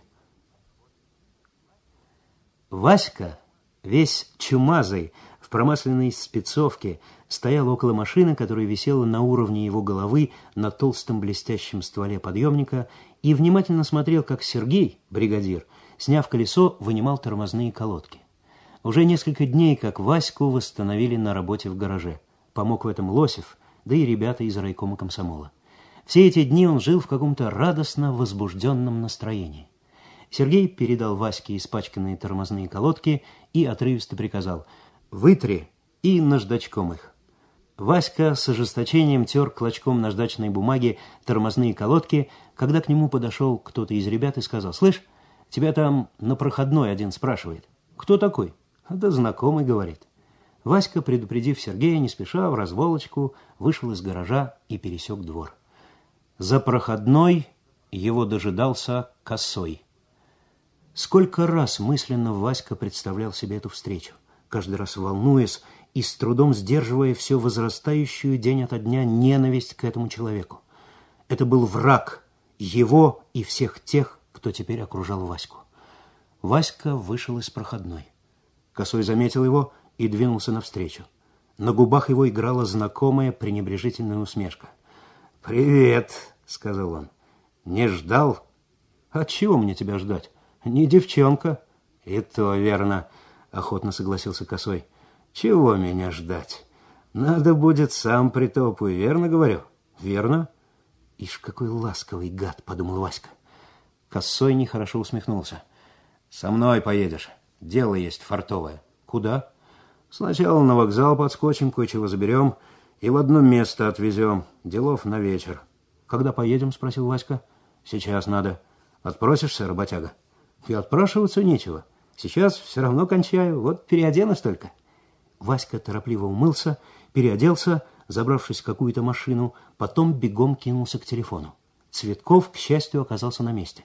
«Федор Кузьмич», — торопливо сказал Васька, — «приятель появился. Зовет с собой. Дело у него есть. Можно поехать?» Сказал, куда. «Сначала на Ярославский вокзал за вещами». Цветков на другом конце провода секунду помедлил, что-то, видимо, обдумывая, потом сказал, «Езжай, но только на вокзал, и все, оттуда домой. Под любым предлогом домой. Смотри, Вася, не забывай, о чем условились». Ресторан с необычным названием «Тихие встречи» находился в первом этаже большого дома, торцом выходящего на оживленную, красивую, тоже совсем новую улицу в районе сплошных новостроек, далеко от центра города. Днем здесь обедали целые семьи, и холостяки, и застенчивые молодожены, видимо, не успевшие еще после переезда в новые квартиры наладить как следует свой быт а также всякий случайный народ, занесенный делами в эту далекую от дома часть города. За два дня Игорь Откаленко вполне освоился в этой обстановке, быстро попал в категорию тихих холостяков, ибо регулярно и очень скромно завтракал, обедал и ужинал в этом ресторане, не привлекая ничего внимания. Связанная с Игорем оперативная группа, в которую входили Лосев и еще двое сотрудников, расположилась в красном уголке соседнего дома – Оттуда хорошо был виден каждый человек, входящий в ресторан. В тот вечер Игорь занял свое обычное место за столиком и, как всегда, заказав скромный ужин, развернул газету. Прошло некоторое время, и Игорь неожиданно почувствовал на себе чей-то пристальный, изучающий взгляд. Игорь продолжал некоторое время спокойно читать, потом как бы непроизвольно столкнул со столика тяжелую папочку с меню – Нагибаясь за нею, он бросил незаметный взгляд в сторону углового столика и сразу узнал сидевшего за ним человека. Это был художник Зернов, которого он вызывал недели две назад по поводу кражи портсигара из музея. Он был в тот день в музее. Зернов что-то быстро набрасывал карандашом на листе бумаги. Уж не меня ли он рисует, с неудовольствием подумал Игорь. Вопрос этот разрешился быстро. Зернов неожиданно встал и, держа лист бумаги в руках, подошел к Игорю. «Здравствуйте, дорогой товарищ!» – пробасил он, лукавый и в то же время удивительно добродушно улыбаясь. «Разрешите показать вам портрет одного знакомого?» С листа бумаги на Игоря смотрел он сам. «Здорово!» – недовольно вырвалось у Игоря. Потом Зернов довольно бесцеремонно перебрался за его столик со всем своим хозяйством. Этим хозяйством оказалась папка со множеством зарисовок.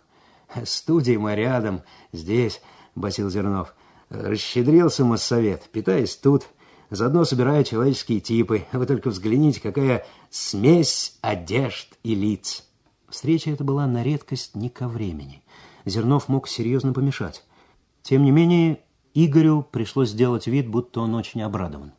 Просматривая рисунки Зернова, Игорь внезапно обратил внимание на один портрет. На нем был изображен лысоватый человек с узким лицом и неприятным прищуром слегка воспаленных глаз – даже такую деталь сумел ухватить художник.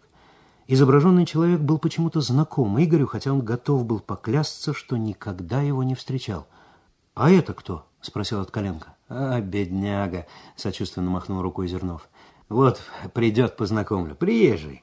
Вчера познакомились. Обокрали его по дороге. Без копейки остался. Я его ночевать у себя в студию устроил». Игоря охватило какое-то неясное беспокойство. «Кто же он такой?» Инженер севера, фамилия Егоров. Как не владел собой от коленка, он невольно вздрогнул при этих словах. Егоров? Именно. Знаете такого? Игорь заставил себя улыбнуться и безразлично пожать плечами. Нет, просто история такая необычная. Между прочим, по вашей части, засмеялся Зернов. Как, кстати, портсигар тот нашли? Нет еще, рассеянно ответил Игорь. Обстановка внезапно и угрожающе осложнилось. Но если бы от коленка знал, что происходит сейчас за пределами этого зала, он встревожился бы еще больше. Что было делать от Коленко? Задержать? Не пустить Сердюка до приезда группы? Но Сердюк обещает, кажется, раскрыть свои планы, а это так важно.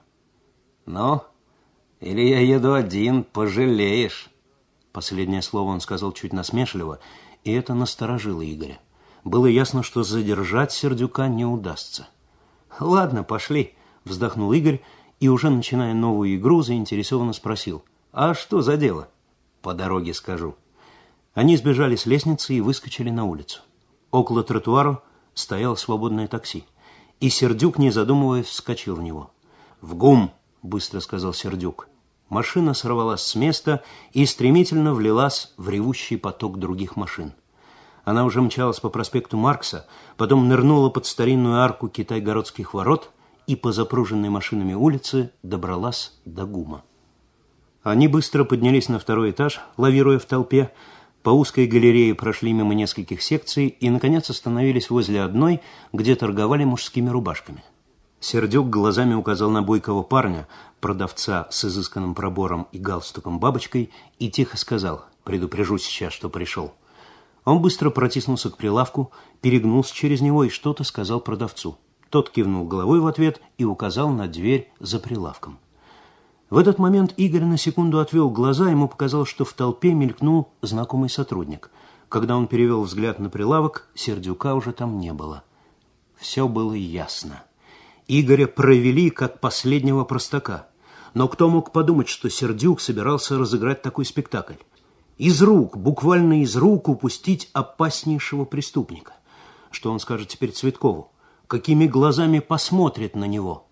Но факт оставался фактом. Сердюк исчез. Косова привели на допрос уже под вечер. В комнате, кроме Цветкова, никого не было. «Садись, Косов», — Цветков указал на стул. «Будем говорить». С умным человеком всегда поговорить приятно, развязно ответил Косой.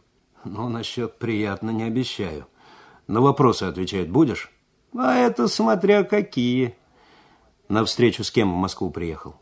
Косой демонстративно молчал. Цветков усмехнулся. Ха, войну нервов объявил. Слаб ты для этого, Косов. Ну, а если я тебе сам скажу, с кем встреча должна была состояться, тогда как? Косов продолжал молчать. «Так», — протянул Цветков, — «не хочешь, значит, говорить». Косов молчал, уставившись куда-то в пространство. Молчал и слушал. Цветкова охватила досада. Эх, повозиться бы с этим парнем. Только было бы время покопаться, повозиться с человеком. Вот в колонии там это можно. А сейчас у Цветкова была другая задача, самая важная и самая срочная. На свободе Сердюк. Он в городе, и он действует. Каждая минута его свободы грозит бедой. Надо искать пути к нему. Искать и непременно найти. И кто знает, может быть, Косов поможет в этом. Директор магазина культоваров Павел Иванович Туликин не мог забыть случай, который произошел с ним года три назад. Не мог забыть его, потому что в беспокойной и сложной его жизни это был случай из ряда вон выходящий так нагло и ловко, а главное, так успешно не действовал еще ни один из его врагов. Правда, это горькое событие спасло его от неприятностей куда более крупных, но тут следует все рассказать по порядку. Дело в том, что Павел Иванович, несмотря на свою чрезвычайно импозантную и солидную внешность, был известен, правда, в очень узком кругу, как крупный делец – в переводе на язык общеупотребительный это означало «жулик», и притом тоже, конечно, крупный. В некотором смысле Павел Иванович был даже новатором, или, точнее, изобретателем. В этой области он стоял у колыбели хитрого способа. Заключался этот способ в ловкой комбинации с накладными в сочетании с небольшой операцией над кассовыми чеками, в результате чего левый товар легко пропускался через магазин. При этом помощником у Павла Ивановича был один лишь человек – продавец Матков. В то утро Павел Иванович, как всегда, плотно и со вкусом позавтракал и направился на работу. Супруга его, Татьяна Спиридоновна, не спеша убирала квартиру, когда вдруг раздался телефонный звонок. Татьяна Спиридоновна сняла трубку и услышала приглушенный расстоянием взволнованный голос. «Татьяна Спиридоновна, это вы?» «Да-да, кто говорит? Я вас плохо слышу». «Это Леня говорит, из магазина», — услышала она. «Я из автомата звоню». «Что случилось? Зачем вы звоните?» «Павел Иванович велел. У нас там неприятности большие. К вам могут гости прийти. Павел Иванович велел...» Человек, видимо, прижал к трубке руку, и голос стал еще глуше и торопливее. «Велел все, что есть хорошее, собрать и унести сейчас же!» Голос оборвался, и в трубке послышались гудки. Татьяна Спиридоновна разыскала свою самую большую сумку для продуктов и стала торопливо бросать туда браслеты, кольца, бусы, словом, все драгоценные вещицы, каких немало было в доме. Она вышла на площадку лестницы, тщательно заперла дверь на все замки и вызвала лифт. На улице, около самого дома, Татьяну Спиридоновну внезапно остановили два человека. Один из них, высокий и плотный, строго спросил, «Извините, гражданка, ваши документы». «У меня нет с собой документов», — в испуге пролепетала Татьяна Спиридоновна. «Ваша фамилия?» «Э, «Моя фамилия...» «Так», — насмешливо сказал Высокий, — «затрудняетесь вспомнить. Могу помочь. Туликина, верно?» «Да, я Туликина. Что вам угодно?» «Мы из милиции. Нам угодно ваши документы». «Но их у меня нет при себе, я же вам сказала». «Принесите. Мы подождем здесь, в подъезде». Татьяна Спиридоновна метнулась назад к двери. «Э, «Нет», — остановил ее старший, — «сумочку придется оставить, и просим побыстрее. Сейчас подъедут остальные товарищи».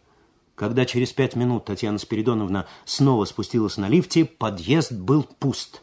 Она выбежала на улицу, этих не было и там. А вечером пришел с работы Павел Иванович. Хмурясь, он выслушал сбивчивый рассказ жены и обеспокоенный недоуменно развел руками. Он тоже ничего не понимал. Но с этого дня он на всякий случай резко оборвал свои подпольные связи и прекратил принимать левый товар. Спустя три или четыре месяца были арестованы все его бывшие компаньоны, но Павел Иванович остался на свободе. И только тогда Павел Иванович понял, что стал жертвой каких-то ловких мошенников. А спустя некоторое время Павлу Ивановичу позвонил по телефону какой-то человек и предложил повидаться по важному делу. Они встретились в кафе. Высокий, плотный, совсем не старый человек в безукоризненном костюме с легкой усмешкой на узком и холодном, как лезвие ножа, лице, когда они уселись за столик, вдруг вытащил золотой портсигар Павла Ивановича и негромко сказал, «Это, конечно, ваш, как и некоторые другие вещи, которые я хотел бы вам вернуть». От изумления Павел Иванович даже не нашелся, что ответить, и незнакомец продолжал. «Не спрашивайте меня о подробностях. Поверьте только, что я ваш друг, и в тяжелую минуту смогу пригодиться, как и вы мне, кстати. Вас я знаю, а моя фамилия Антонов, зовут Иван Иванович, в Москве бываю наездами. Ваше здоровье!» И он поднял рюмку с коньяком. В тот вечер мнимый Антонов, Павел Иванович ни на минуту не сомневался, что фамилия эта вымышленная, передал ему саквояж, где находилось не меньше половины всех украденных ценностей. С того времени Антонов исчез.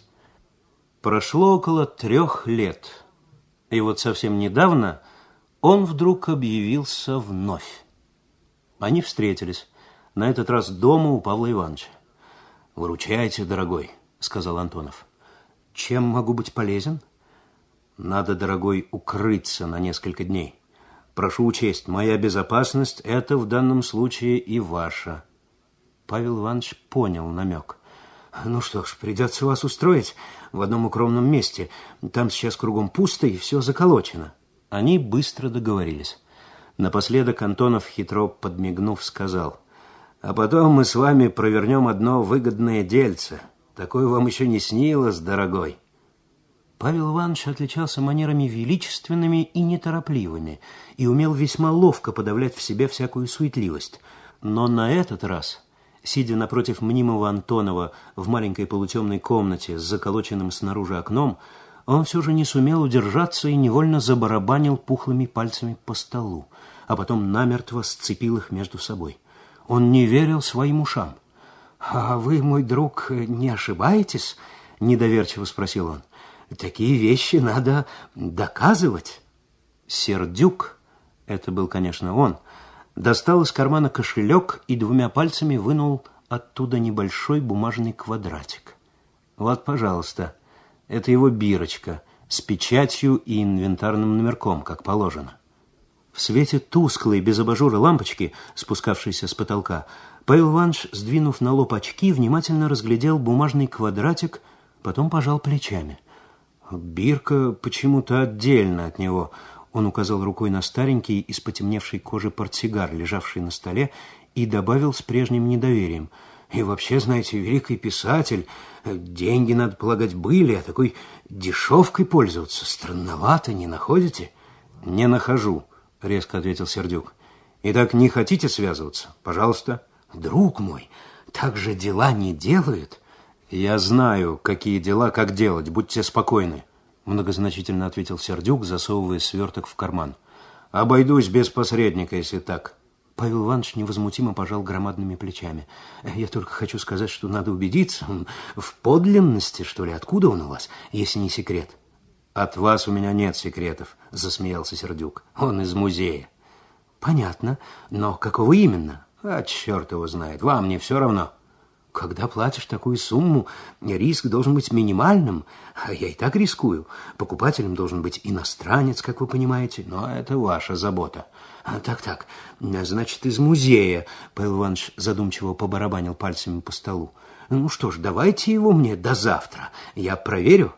Сердюк насмешливо покачал головой. «Э, нет, желаете, проверяйте так, а штучку эту я из рук не выпущу, только в обмен на деньги». Они еще некоторое время припирались, уговаривая друг друга и делая вид, что сделка не особенно их интересует. В конце концов, Павел Иванович объявил, что завтра даст окончательный ответ.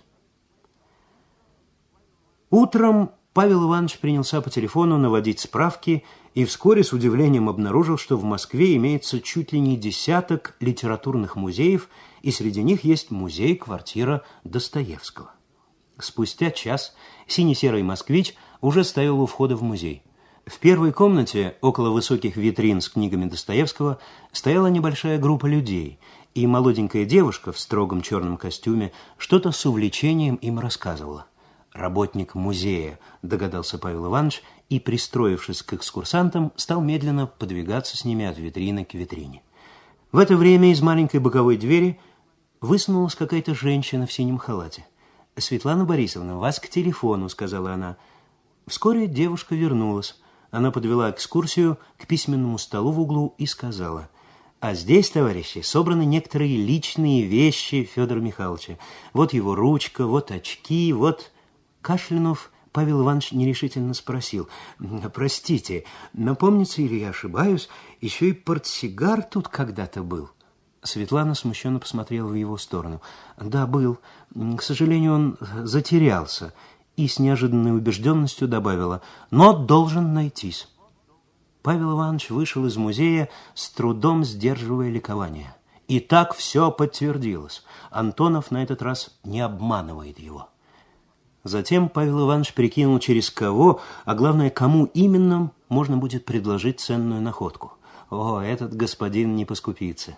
И что самое главное, оплата будет не в рублях. Рубли заплатит он, Павел Иванович. Сердюка искали активно и продуманно. Прежде всего следовало выяснить, где Сердюк мог найти себе пристанище. Судя по тому, что он первые ночи провел на вокзале, а потом у случайного знакомого, другого, более надежного и заранее известного места у него не было и заранее подготовленные оперативные группы каждую ночь направлялись теперь на все вокзалы Москвы. Борьба с хитрым и опытным врагом, как известно, не сулит легкой победы. Победа тут добывается потом и кровью. Да и то не всегда. Нет, вы только подумайте, какой мы прошли путь в погоне за этим проклятым портсигаром, говорил Лосев, когда они в очередной раз собрались в кабинете Цветкова. Петляем, петляем, а след ведет все дальше и дальше. «А что, хитрый след», — согласился Откаленко. «Только не мешает ему где-то и кончиться. Знаете, Федор Кузьмич, воодушевился вдруг Лосев, ведь надо же, наконец, дать шифр делу, верно? Цветков добродушно усмехнулся. Лосев был выдумщик, и это ему нравилось. «Верно», — согласился он, — «шифр требуется. Вот и предлагаю. След лисицы, а? И уж хитрее следа нет, чем у нее. Куда он только не приведет». «А что, неплохо», — снисходительно заметил Откаленко. «И журналистам потом искать названия не придется». «И для пьесы подойдет, и для оперы», — в тон ему насмешливо сказал Лосев. Цветков озабоченно махнул рукой. «Ладно вам, опера им нужна. Вот что вы сейчас запоете, хотелось бы знать. Этот ваш лисий след черти как запутывается». Однако события, которые вскоре произошли, внесли в запутанное дело под новоиспеченным шифром след лисицы некоторую ясность. От Коленко удалось найти убежище Сердюка. Его взяли, но портсигара у него уже не было. Павел Иванович купил его и успел перепродать коммерсанту из Нью-Йорка господину Лассару, проживающему в гостинице «Москва». Когда Лосев приехал в гостиницу, оказалось, что Лассар с супругой только что уехали в Шереметьевский аэропорт. Получив нужные сведения о рейсе самолета, Виталий позвонил Цветкову. «Да, история», – задумался тот, потом приказал. «Заезжай за мной. Поедем в Шереметьево. Быстро». Начальника Шереметьевской таможни застали в небольшом домике в стороне от здания вокзала. Приезжие показали свои удостоверения, затем Цветков сказал, «Вот какое дело. Через два часа рейс на Париж. Оформление пассажиров еще не начали? Нет еще. Значит, вовремя подскочили. Дело в том, что этим рейсом улетает некий господин Лассар. И, по нашим сведениям, увозит одну, как вам сказать, историческую реликвию, нетерпеливо подсказал Виталий. Краденую из музея. Что именно? Портсигар писателя Достоевского, сказал Цветков. Такой, знаете, старенький кожаный портсигар. А, хорошо. Я дам указания. И еще вот что. Хорошо бы подъехал сотрудник музея. Тут бы на месте и опознал. Цветков посмотрел на Виталия. «Вы разрешите позвонить в музей?» Спросил тот начальника таможни. «Пожалуйста». Виталий набрал номер и попросил к телефону Светлану Горину. «В Шереметьево?» – удивленно переспросила Светлана. «Это же так далеко, а что мне там делать?» «Вы должны будете опознать портсигар Достоевского. Я за вами сейчас приеду». «Что вы говорите? Портсигар? Ну что за разговор? Приезжайте скорее!» И опять Виталий несся в машине, который раз уже за этот день. На обратном пути в аэропорт Светлана сказала, «Вы знаете, мне даже немного страшно. Как вы будете отнимать у этого господина портсигар?» «Не отнимать, а конфисковывать», — улыбнулся Виталий. «Но все равно страшновато. Мне ужасно интересно. Вообще с этим портсигаром такая история...» О, вы даже не знаете, какая с ним история. Скоро я вам ее расскажу. Очень скоро? Очень, снова улыбнулся Виталий. По лицу девушки скользили тени от мелькавших огней. Виталий прибавил. Из-за этого портсигара мы с вами познакомились.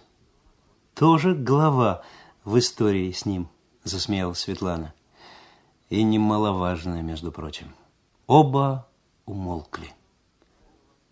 Аэровокзал встретил их ослепительным светом, суетой и шумом. Виталий не сразу нашел в толпе Цветкова. Тот скромно стоял около стеклянной стены павильона напротив одной из конторских стоек, за которой работал молодой улыбчивый таможенник. В свою очередь Цветков глазами показал Виталию на невысокого, очень полного человека в шляпе и клетчатом сером костюме с желтым галстуком-бабочкой на белоснежной рубашке. Это был, без сомнения, господин Лассар. Рядом с ним стояла тоже очень полная, выше его ростом седая дама, усталая и флегматичная. Наклонившись к Светлане, Виталий прошептал «Спектакль сейчас начнется, идемте ближе». Вскоре господин Лассар оказался возле таможенника. Тот бегло взглянул на его документы и с любезной улыбкой произнес, указывая на длинный стол рядом «Прошу, господин, ваши вещи сюда. Будьте любезны, откройте». Около стола появились еще два таможенника. «Я не понимаю», – нервно возразил господин Лассар по-русски, хотя и с сильным акцентом. «В чем дело? Почему такие придирки?» Это, господин, обычный таможенный досмотр. Не более того, возразил один из таможенников. Но других пассажиров вы не заставляете открывать вещи. Я протестую. Ему все же пришлось открыть чемоданы. Первое, что извлекли оттуда, были две деревянные, потемневшие от времени иконы. Они были обернуты в целлофан и тщательно перевязаны шпагатом. «У вас есть разрешение на них Министерства культуры?» – спросил Лосара один из таможенников. «При чем тут министерство?» – раздраженно ответил тот. «Иконы, купленные у частных лиц». «Таков наш закон, господин Лосар». Досмотр вещей продолжался. Виталий и Светлана с одной стороны, Цветков с другой стояли в небольшой толпе пассажиров и провожающих и не спускали глаз с раскрытых чемоданов на длинном низком столе. Таможенники быстро вынимали и просматривали их содержимое.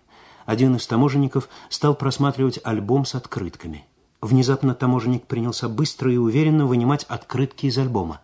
Почти за каждой из них оказались заложенными советские деньги достоинством в 25 или 50 рублей. Лосар побагровел, но молчал. «Придется составить акт о контрабанде», — сказал таможенник, собирая и пересчитывая деньги. «Пожалуйста», — равнодушно пожал плечами Лосар.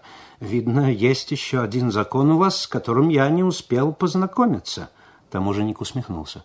«Ну, с запретом вывозить нашу валюту вы знакомы, господин Лосар. Иначе не стали бы ее так прятать и указали бы в декларации».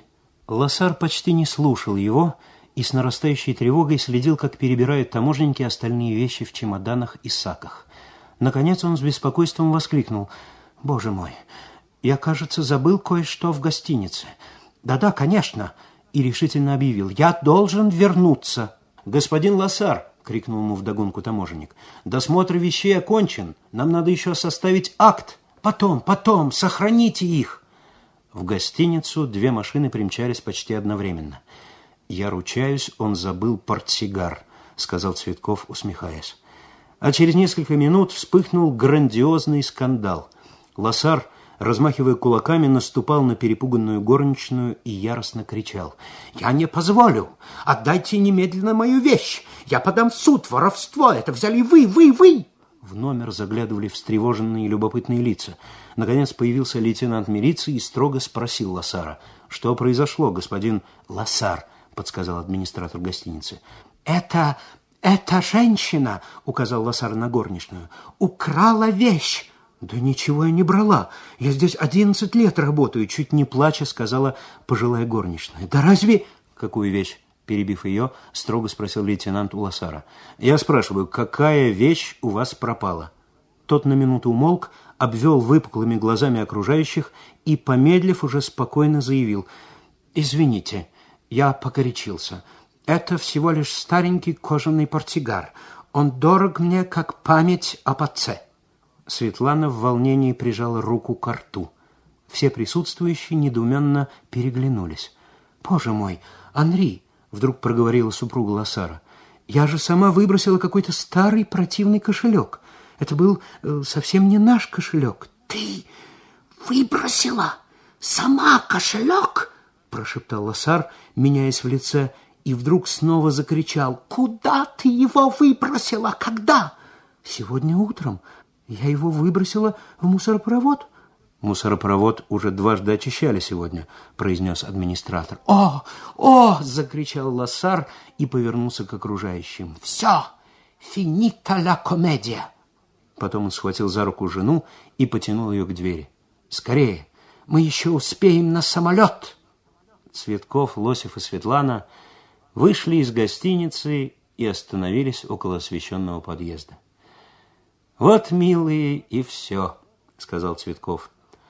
А портсигар ушел от нас. Жаль, что не говори. Светлана вздохнула. И все же напоследок он сослужил неплохую службу, заметил Виталий. Хотя путь, по которому мы прошли за ним, и не был усеян розами. Но прошли мы его не без пользы, Федор Кузьмич. Польза, конечно, была, согласился Цветков. Кое-кого мы на нем подобрали. И Виталий закончил. След лисицы вел к хищникам и к их жертвам. Это естественно. И вел он охотников. «Это что еще за аллегория?» – засмеялась Светлана. «А разве не так?» – живо возразил Лосев. Пока есть хищники, должны быть и охотники. Он многозначительно погрозил пальцем. Чтобы не было жертв и потерь. Чтобы был покой.